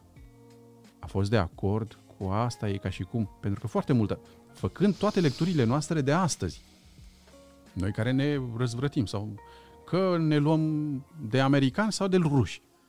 Hristos nu ne-a trimis să facem răscoale, răzmerițe politice.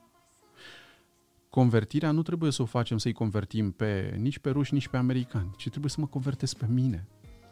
Pentru că un creștin adevărat trăiește în orice sistem politic, în orice societate, chiar dacă sunt persecutat, chiar dacă sunt ucis. Pentru că cei Vezi care sfinții l-au... închisorilor. Exact au trăit cea mai mare libertate în închisoare. Aici mă gândesc Asta la... este minunat și recitisem uh, astă vară pe, pe Steinhardt după uh, o vizită la Mănăstirea Rohia din, uh, din Maramureșul natal și am recitit încă o dată cât de liber putea să fie acel om în închisoare, în temniță. Asta este marea diferență, când noi nu încercăm să mai facem revoluții, ci convertire, dar nu cu alții, cu mine. Uh, convertirea privirii mele, a mm, răbdării mele. A, și asta este calea care rupe orice, orice împietrire a inimii, întâi de toate din mine, dar mai apoi celălalt. Că nu mai vede un dușman, nu mai vede pe cineva care se încordează, doar că e frică. Noi în ziua de astăzi trăim într-o oarecare și așa e societatea. E o zonă de confort și caută tot timpul să-ți aducă din ce în ce mai aproape uh, confortul. Și ne e frică de durere. Și preferăm să trăim în, în suferință îndelugată încât să trăim în, să, să, în, într-o durere temporară. Știi? Pentru că orice țintă pe care o ai de, de atins, orice ieșire din zona ta de confort, înseamnă o durere. Durerea Dar durerea a... aia poate să te scape de suferință pe termen lung. Evident. Noi tu... preferăm suferința asta. Da, asta este, de fapt e lenea.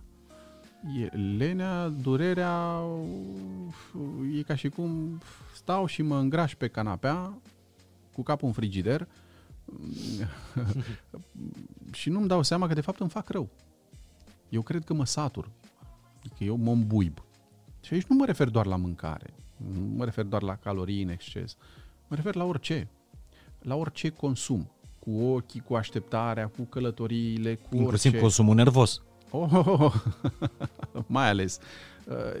Pentru că, de fapt, ăsta aduce foarte multă suferință și în loc să renunțăm la el, da? chiar dacă e dureros să, să, să renunți la asta, prefer să trăiești în suferința asta, consumului nervos care îți agravează, de fapt, suferința. Dacă m-aș trezi că nu mai am uh, că nu mai am dușmani și nu sunt manelist aici, dușmanii mei, dușmanii mei, să zic. Da, dușmanii nu sunt cumva în mintea noastră mai mult? Da, dacă m-aș trezi mâine că nu mai am dușman, nu mai am probleme, m-aș plictisi, n-aș ști ce să fac de dimineață. De, dacă le luăm oamenilor problemele lor și îi lăsăm să fie fericiți, n-aș ști ce să facă. Ne dăm seama de lucrul ăsta. Pentru că nu aș ști să gestionez starea de bine. E ca și cum trăim așa, niște meduze, tot răul ca o meduză se hrănesc din mine și mă, ca și cum mă antrenează doar să, să mă feresc de, și cu cât mă feresc de una, iau alta în plin, altă problemă, altă ispită, altă durere. Și neliniștea asta permanentă și mergem și ajungem o societate depresivă. Nu știm să trăim cu liniște sau cu, cu starea de bine. Nu știm ce să facem atunci când e bine. ne dăm seama de lucrul acesta și nu mai știm să ne bucurăm pe deplin. Deci, parcă ne lipsește ceva. Avem nevoie să, ca și neliniștea asta, și eu sunt primul, zic, uh-huh. totdeauna cu telefon devine o, ceva disperare, trebuie să-l lasă, să, să, să nu mai ating telefonul o perioadă, să nu trebuiască, ca și cum viața e întotdeauna în legătură cu altcineva. Rămâi acolo cu tine un moment, lasă-l deoparte. O să te doară pe moment, doare dar pe o să-ți curme o suferință. Da, dar mă, îmi creează pe lung. mine, îmi creează o, o disciplină, dau importanță lucrurilor care chiar contează și mă eliberează de, uh, de tot felul de vicii. Pentru că în viciile noastre la care apelăm astăzi, subterfugii, fugim de, fugim de noi înșine și atunci încercăm să ne acoperim cu muzică, zgomot, cu asta și nu înseamnă că nu sunt bune, dar toate sunt bune într-o doză potrivită ca mai apoi să ne întoarcem, să ne întoarcem la noi, să nu trăim doar într-o societate de oameni alienați, întotdeauna având nevoie de, de ceva și atunci când rămân doar cu mine, nu știu cum să mă gestionez, mă plictisesc pe mine însumi pentru că nu știu ce să fac cu mine.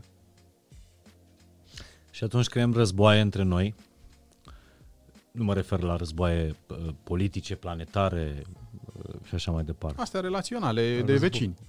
Războaiele astea între Uh, între Bârfa vecini. e un mare război. Prejudecata, câte războaie declanșează prejudecata, frica. Vorbeam în episodul trecut, care a fost un episod despre știință, un medic. Vorbeam despre vaccin cu doctorul uh, Mihail și vorbeam inclusiv despre uh, spiritualitate și cât de mult contează spiritul în relația medicului cu pacientul, Uh, și în general știința să-și dea mâna cu, cu religia. Pentru că mi se pare că trăim niște vremuri în care uh, cum, cumva, și acum nu știu dacă vine din zona liderilor spirituali sau din zona oamenilor de știință, cumva noi am pus o barieră, uh, am, am tăiat așa ca un tort pe jumate, asta este uh, religia, asta e credința, spiritualitatea, asta e știința. Tot ce zice știința este uh, bine este dovedit, tot ce zice religia este vechi și așa mai departe. Când de fapt, cred că ar trebui să trăiască într-o, într-o comun- comuniune. Adică lumea spirituală să accepte absolut toate cuceririle astea ale științei. Vaccin, că, uh, nu știu, e 5G, trebuie să acceptăm asta, că nu mai trăim în vremea viaducturilor, viaductelor romane. romane. Uh, cum știința, de asemenea, ar trebui să-și dea mâna și să accepte că există și lucruri care nu pot fi demonstrate prin formule. Și pentru că nu le poți demonstra, nu înseamnă că nu există. Exact. Ar fi foarte trist ca tot ceea ce trăim în lumea asta să fie doar lucruri pe care să vină un matematician sau un fizician să le, să le demonstreze. Ar fi trist. Lumea e mult Dacă mai amplă. viața s-ar rezuma doar la toate explicațiile și la răspunsurile pe care le-aș da, înseamnă că ar fi... Eu aș fi izvorul vieții, la ceea ce spuneam. Adică eu aș fi Dumnezeu. Totul s-ar rezuma aici. Da, Dar da. credința, credința, fără rațiune, ar deveni doar superstiție. Și de foarte multe ori trăim un creștinism la limita superstiției. Este o credință fără, de multe ori fără rațiune. Um, pentru că spunem rațiunea, a, uite, ne duce acolo, ne pune da, dar rațiunea cine a creat-o? Cine ne-a dat-o? Cine, a, cine ne-a creat pe noi atât de frumos? Chiar dacă noi putem să folosim rațiunea ca să ne răzvrătim împotriva lui Dumnezeu sau ca să-i spunem că nu există. Dar cine ne-a creat, ne-a creat cu rațiune. Nu înseamnă că toată credința noastră care este supranaturală, dar trece prin toate ramificațiile noastre cerebrale, dar nu se limitează la asta. Credință și rațiune. Credință și rațiune sunt două aripi. Nu putem să zburăm uh, spre cer doar cu o aripă, cu credință. Nu, nu ajungem, nici doar cu rațiune, nici asta. Să nu mai facem războaie între credință și rațiune, ca și cum credința e doar superstiție sau că rațiunea ne duce doar în afara lui, uh, lui Dumnezeu. Și... Dar, pe de altă parte, există o mișcare importantă în rândul omenirii astăzi, care spune că știința este de fapt noua religie. O religie fără transcendență. Da, unde? Nu mă scoate nicăieri. Mă adâncește în conserva mea, în conserva acestei lumi. Și nu, nu mă umple de, de absolut. Ca și cum spune că absolutul e totul aici, în formule sau în descoperire, sau Dar... ce pot să înțeleg cu capul meu. Uh-huh. Dar n-ar fi foarte trist ca în acest podcast, în afară de mine, Mihai Morar și de uh, interlocutorul meu, uh, părintele Francis Dobor, să nu mai fie nimic? Adică oare suntem doar noi, două bucăți de, de carne, cu tot ce am învățat noi până uh, în ziua de astăzi? Sigur, realitatea, între noi doi nu mai e altceva realitatea, sau deasupra noastră? Realitatea este, am putea spune, triadică, adică treimea. Pentru că de aici vine. Uh, și între, luăm așa, între exemplul dincolo de ceea, de ceea ce am făcut aici, adică ceea ce discuție, într-o discuție sau ceea ce am făcut acum în acest podcast, dacă s-ar rezuma doar la noi.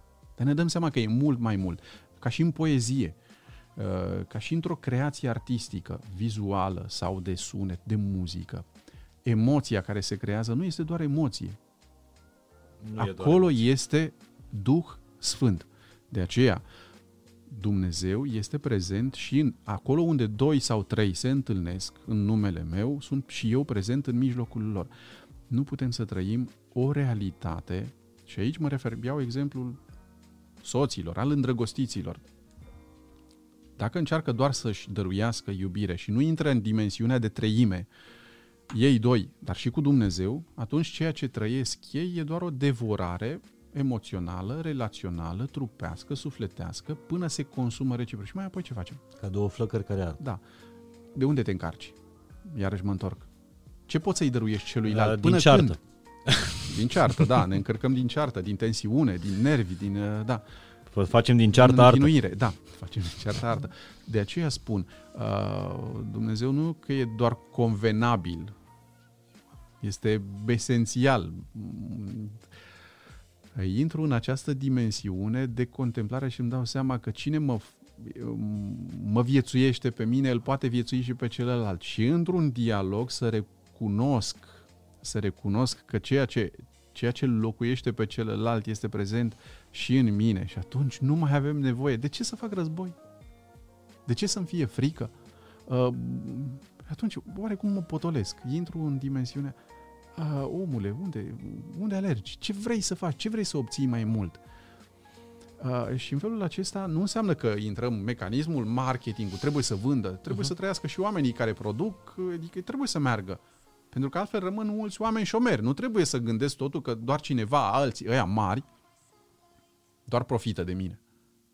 Uite, pandemia asta a lăsat foarte mulți oameni șomeri. E foarte grav și mulți oameni, e un circuit, și depindem unii, de, și nu doar spiritual, și depindem unii de alții, și economic, și oameni trăiesc pentru că noi, noi trăim și uh, nu, când merg, doar mă încred și spun lucrul acesta și când mă duc la un, de exemplu, la un restaurant. Am vreo garanție că ce mi-aduce din bucătărie nu este doar cu chip sau cu 5G? Folosesc pentru că oamenii înțeleg acum. N-am vreo garanție, dar mă încred. Că altfel l-am trăit total de busolați. Am vreo garanție că dacă mă duc la sală, apa aia din piscină, unde nu e, nu creează tot felul de alergii sau mă încred. Ă, trăim din încredere reciprocă. Altfel, am fi out, total. Tot în uh, filmul despre care spuneam mai devreme, apropo de, de încredere, uh, evanghelistul Luca ajunge, când Roma era incendiată, creștinii prigoniți, ajunge în, în cetatea Romei uh, și ajunge într-o comunitate de, de creștini și e o discuție acolo cum să am încredere în oameni. Uh, și spune îi spune la un moment dat uh, un lider al, al creștinilor, îi spune că nu ai încredere în oameni, o rezolv foarte simplu. Ai încredere în Dumnezeu. Să ai încredere în Dumnezeu, asta înseamnă să, să-ți dai seama de Constituție. Adică să, să nu-ți mai fie frică, să fii vulnerabil. Pentru că nu avem încredere în oameni, în alții, nici în Dumnezeu, pentru că nu recunoaștem vulnerabilitatea noastră. Credem că oricine ne poate, ne poate răni. Atunci când ne punem la dispoziție, da, știm, mă rănești odată, de două ori, dar mai apoi vezi că nu... Soluția nu este războiul, atacul. Îți vei da seama că nu, nu asta este calea. De fapt, ce a făcut Hristos. Asta a fost. L-au, s-a lăsat răstignit. Dar a înviat. Dar să se întâmple lucrul ăsta și cu noi.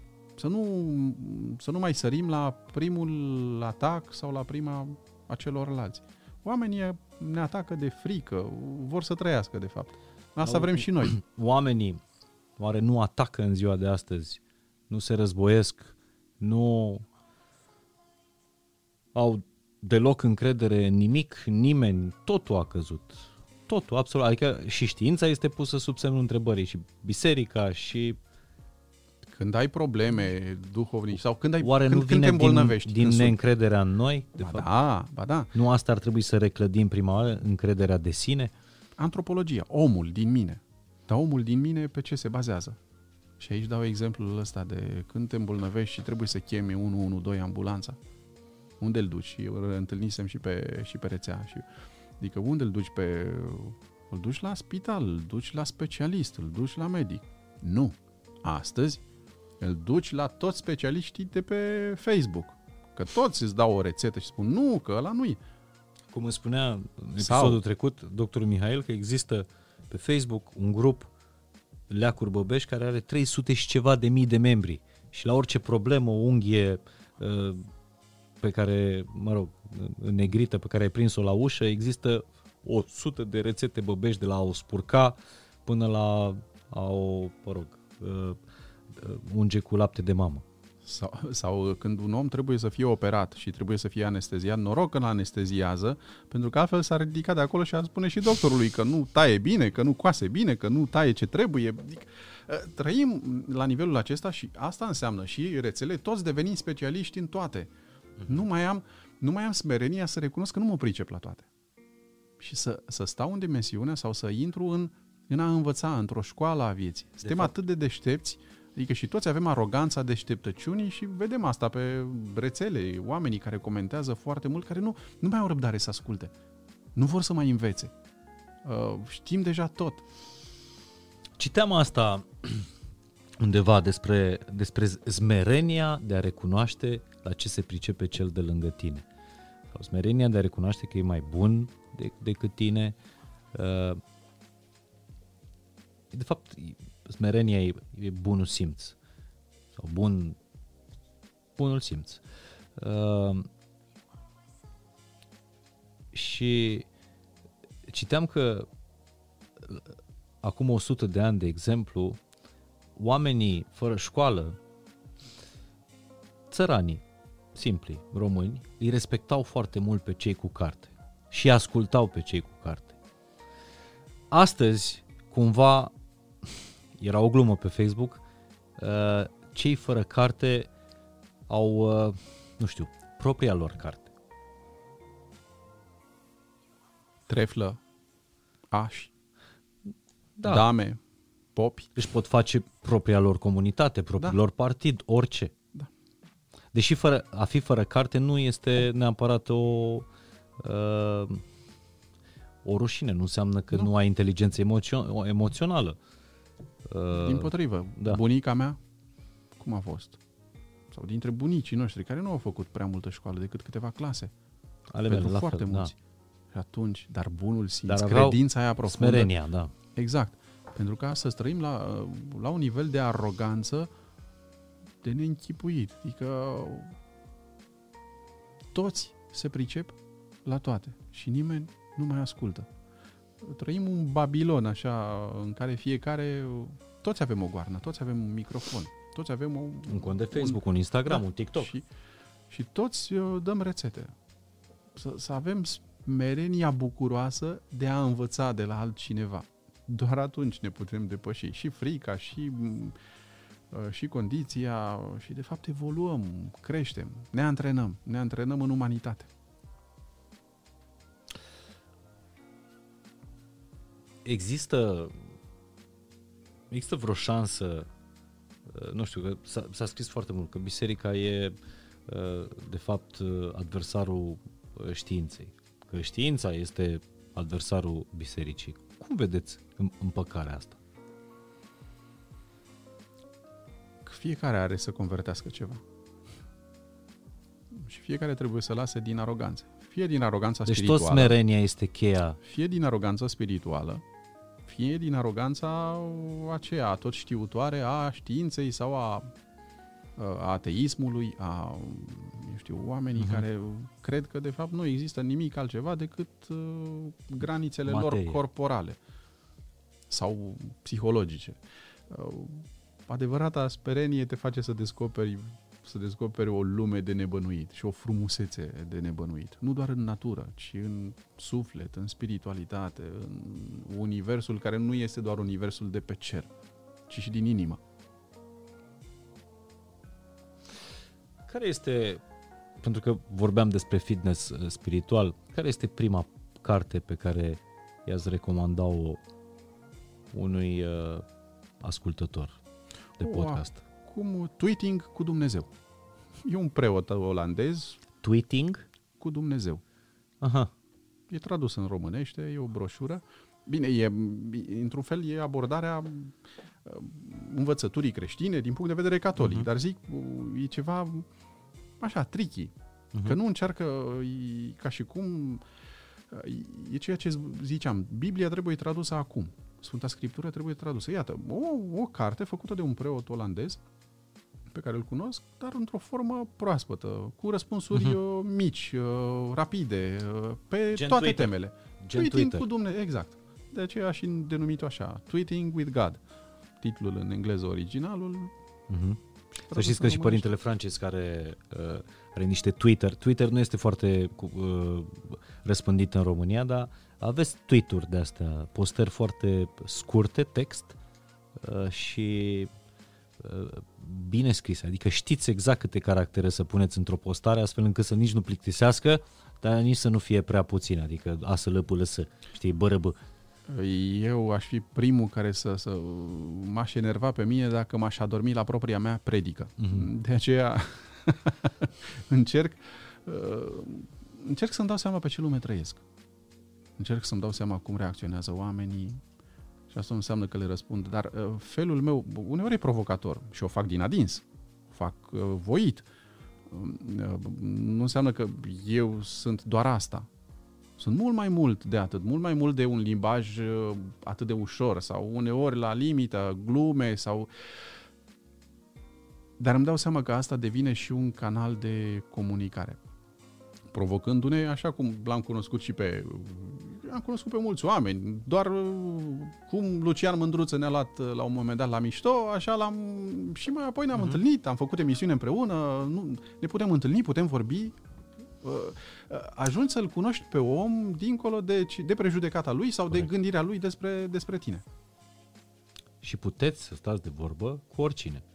Doresc lucrul ăsta, nu înseamnă că sunt și capabil. Trebuie să învăț de fiecare dată. Nu, nu pot să am aroganța să spun nu, nu, pot nu, să stau. Nu să-l da. învățați, nu da. să învățați nu, pe să oricine. învăț eu. Da, eu să, să învăț. De vorbă. Da, o conversație am... înseamnă exact. un schimb de energii da. și dintr-o da. parte și din, uh, și din cealaltă. Deci Tweeting cu Dumnezeu este cartea pe care... Da, eu e o broșură Ați recomandă așa da, de început nu ușor, cred, nu știu dacă se găsesc un joc de glezne. Da, prin, da, prin librăriile catolice se găsește aceasta sau pe, de pe online, net, se poate comanda probabil. Din, se găsește, doar să se scrie. Dar este un, uh, recomand, e, e recent, zilele astea am văzut, uh-huh. uh, am văzut un film de care s-a mai spus polonez, care nu, e pe, nu este pe Netflix, uh, l-am găsit pe, pe Vimeo. Uh-huh. La liber. Se plătește, nu, nu e la liber, se plătește, Vimeo. dar e decât să Da. dai ca acum cu cardul cu ceva, imediat ți-ai făcut, Ok. ori îl iei pe, să-l vezi în trei zile, ori ți-l cumperi. Uh, filmul acesta polonez foarte, wow, are o gamă atât de largă, Corpus Christi. Uh-huh. E răvășitor. Îl notez. Corpus CH Christi. Uh-huh. Uh, este pleacă de la o școală de corecție, uh, dar nu vreau să-l povestesc, dar e, e, e, e, e răvășitor. E, conține o gamă de meditație despre, despre ce poate să facă omul dacă este pus în diferite situații. Tu poți să scoți dintr-un om un înger și un drac. Asta nu îl uh, uh, lipsește pe om de responsabilitate. Dar cât de mult contează de cine ne înconjurăm. Suma celor cinci prieteni, cum se spune în dezvoltare personală. Da, Ești suma celor cinci... Uh, și de cine ne înconjurăm, asta nu pentru a ne lipsi de responsabilitate personală, dar e, e o meditație despre viață, despre Dumnezeu, despre minuni sau despre păcat, despre răzvrătire, ură și moarte. E, e, e răvășitor într-o oarecare măsură, dar te face să, să meditezi uh, foarte mult. Ce ați face dacă a ști că e ultima zi din viața noastră? Păi terminăm și noi podcastul ăsta. Păi Asta e aproape gata, îți dai seama. Asta s-a terminat deja de 20 de minute, dar noi avem atât de multe de zis încât... uh, n-aș face nimic altceva decât mi-aș fi propus. Nu mi-aș, fi, nu mi-aș schimba programul, în sensul n-aș intra în fibrilație. Pentru că nu trebuie să mai adaug nimic vieții. Dacă eu mi-am trăit viața, dacă eu am spus uh, tot ceea ce trebuie celor dragi, părinților mei, mamei Mhm. mele, acum tată că mă rog pentru el că e uh, răposat. Uh, nu trebuie să, să intru în fibrilație că mai am doar câteva zi, ore și se termină. Dacă am trăit până acum, dar poate să se termine și acum. Mă simt mulțumit că, că ceea ce am făcut până acum nu-mi lipsește nimic și nu alerg după ceva. Cât îmi va fi dat de trăit, mă voi bucura în continuare. A, a, poate voi cere iertare mai mult, dacă cumva știu că mai lipsește. Uh, nu voi rata ocazia să uh, să-i cer iertare lui Dumnezeu. Pentru că asta nu, nu voi greși niciodată dacă voi insista să, să-i cer iertare. Să mă spovedesc, uh, dar nu de frică, din prea mare iubire. Să recunosc, să restabilesc legătura cu cerul. Asta e. Întotdeauna. Dacă până diseară știu că mai am timp, restabilez legătura cu cerul. Aș duce la Știu biserică. că sunt foarte la modă, apropo de mindfulness, exercițiile astea de, uh, de recunoștință, de gratitudine. Să, să nu te duci seara la culcare înainte să nu uh, îți faci o listă cu gratitudini. Dar, uh, de exemplu, în lumea creștină sau în ru- rutina creștină există și asta cu iertare. Știi, să-ți ceri iertare, nu doar Este examenul de mulțumești. conștiință. Examenul de conștiință, da. Să, Adică să cer iertare. iartă mi se pare la fel de valoros pentru sufletul tău precum mulțumesc.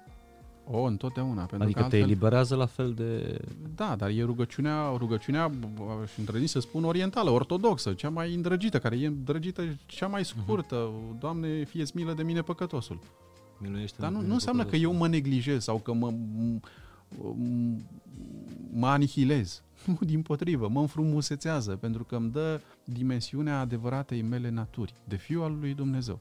Și că nu voi încerca sau că voi fugi întotdeauna de pomul de pomul vieții și de pomul cunoașterii binelui și răului. Pentru că le am pe toate celelalte. Am toți ceilalți pomi din grădina vieții la dispoziție. Dar nu pot să atentez la Dumnezeu, să fiu eu izvor de viață și nici de morală. Credeți că lumea după pandemia asta, când s-a terminat pandemia, după toate transformările pe care le simțim deja, iată cât s-a transformat biserica în, în, într-un an de zile, adică a ajuns să facă slujbe online, care au devenit uh, ele tot în biserică se fac, Sigur, dar se transmit. Se transmit, uh, se transmit online. Uh, la un moment dat, acum vreo... Nu, eram în carantină, vorbeam cu mama. Din, uh, din Baia Mare și zice, ce faci mamă? Păi uite, mă uit la, uh, la slujbă și tata zice să în cealaltă cameră să uite și el. Păi zic, dar de ce nu vă uitați uh, împreună? Păi zice, el se uită la slujba de la catedrală și eu mă uit la slujba de la parohia de aici, de la noi, din, uh, din cartier. Adică... Mai apoi vor avea ce să-și împărtășească. Sigur că da. și acum, revenind la întrebare. Credeți că lumea va fi mai bună după Nu va fi la fel. Asta? Nu va Unii, fi la fel. foarte mulți vor fi mai buni, da. Alții poate se vor împietri pentru o perioadă, dar în fond, la un moment dat, nimeni nu va rămâne acolo. Și asta îmi doresc, ca nimeni când va ajunge în punctul, în punctul decisiv al vieții, în punctul morții, să nu rămână împietrit, ci să, să fie cineva care să... Eu îmi doresc ca să descopere deja viața, bunătatea, bucuria de astăzi, să nu-mi trebuiască un ultim moment și până atunci să rămân împietrit, înverșunat, înrăit, supărat. Și vom vedea noi cum o fi și- când se termina pandemia. Da. Nu, mie îmi trebuie azi. Eu nu vreau să mai pierd un moment. Deci să putem nu fi trăiesc buni și viața până din, atunci, nu? uh, din plin. Să devin bun, adică frumos. Pentru că în terminologie sau tradus biblic, când ne spune Evanghelia că Isus este păstorul cel bun, uh, termenul grecesc este halos. Bun și frumos. Pentru că bun câteodată uh, ne duce cu într-o accepțiune morală sau moralizatoare. Trebuie să fii bun. Nu! Nu neapărat doar bun în sensul acesta, ci noi trebuie să fim buni, dar și în accepțiunea de frumos, care înseamnă și ceva artistic, creativ, creator, uh, care nu ține doar tu trebuie să fii bun, trebuie să fii asta, trebuie, adică a, a, mica ceartă, uh, că nu, nu e bine ceea ce faci. Uh, și de aceea mulți oameni nu se apropie de Dumnezeu. Noi trebuie să fim frumoși. Uh, și apropo de ceea ce ziceam de sală, de asta, care nu și iar categoria de frumos nu înseamnă doar frumusețea de Insta, de filtre, de mușchiuleț, de f- nu doar asta, Da. ci de echilibrul, de frumusețea, pentru că ridurile bunicilor atunci când trăiau, bătăturile de pe... frumusețea omului care l-a trăit și îl respiră pe Dumnezeu și care nu are legătură cu, cu viața instagramabilă, să ne înțelegem. Dar asta nu, nu, o- nu o refuză. Adică să nu trăim o viață m, deviantă, care ține doar cont de o imagine, nu de o realitate. Adică fitnessul ăsta, că e al corpului, că e al sufletului, să nu îl ducem în extreme. Să nu ducem nimic în extreme, nici viața religioasă, că altfel ne transformăm în talibani spirituali sau Și- în fundamentaliști. Și cine spunea la fel de frumos, apropo de să, să nu exagerăm, să, nu- să, nu, să nu ducem în extreme, uh, am văzut un interviu cu Cristi Borcea săptămânile trecute și spunea că l-a, l-a întrebat uh, Denis Rifai dacă are injecții cu Botox și a zis că da, prima injecție cu Botox și-a făcut-o la 35 de ani, dar foarte puțin pentru că dacă exagerezi arăți urât. Da, totul trebuie să fie cu măsură. Bine. Vă mulțumesc foarte, foarte mult pentru uh, mindfulness-ul ăsta uh, creștin, fitness-ul spiritual. Stretching-ul ăsta, Stretching foarte frumos a fost. Uh, Eu am simțit, apropo de faptul că mai e în afară de materie și, uh, și altceva între noi, eu- eu am simțit o... Unii zic energie, alții zic vibe, alții spun duh, spirit, uh, dar și altceva în afară de materia pe care putem să o, să, o- să o atingem. E, e prezența divină. Totdeauna, acolo unde e, da, și dacă recunoști Duhul Sfânt sau Spiritul Sfânt sau Dumnezeu prezent în, uh, așa cum, uh, cum era prezent în Hristos, e minunat. Adică te, te viețuiește și nu te supraviețuiește, te viețuiește din plin. Ce frumos.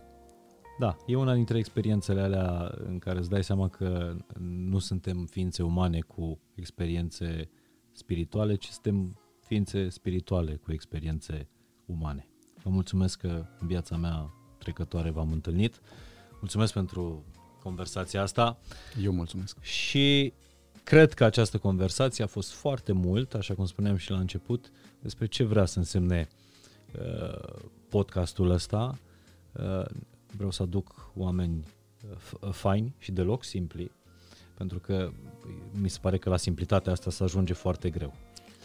E, e cel mai greu să, să devii simplu. Uh, exact. Și uh, Francis, părintele Francis Doboș e unul dintre, uh, dintre ei. Astfel de conversații îmi doresc în, uh, în continuare, chiar dacă o să vorbim despre trup, despre minte sau despre, despre suflet.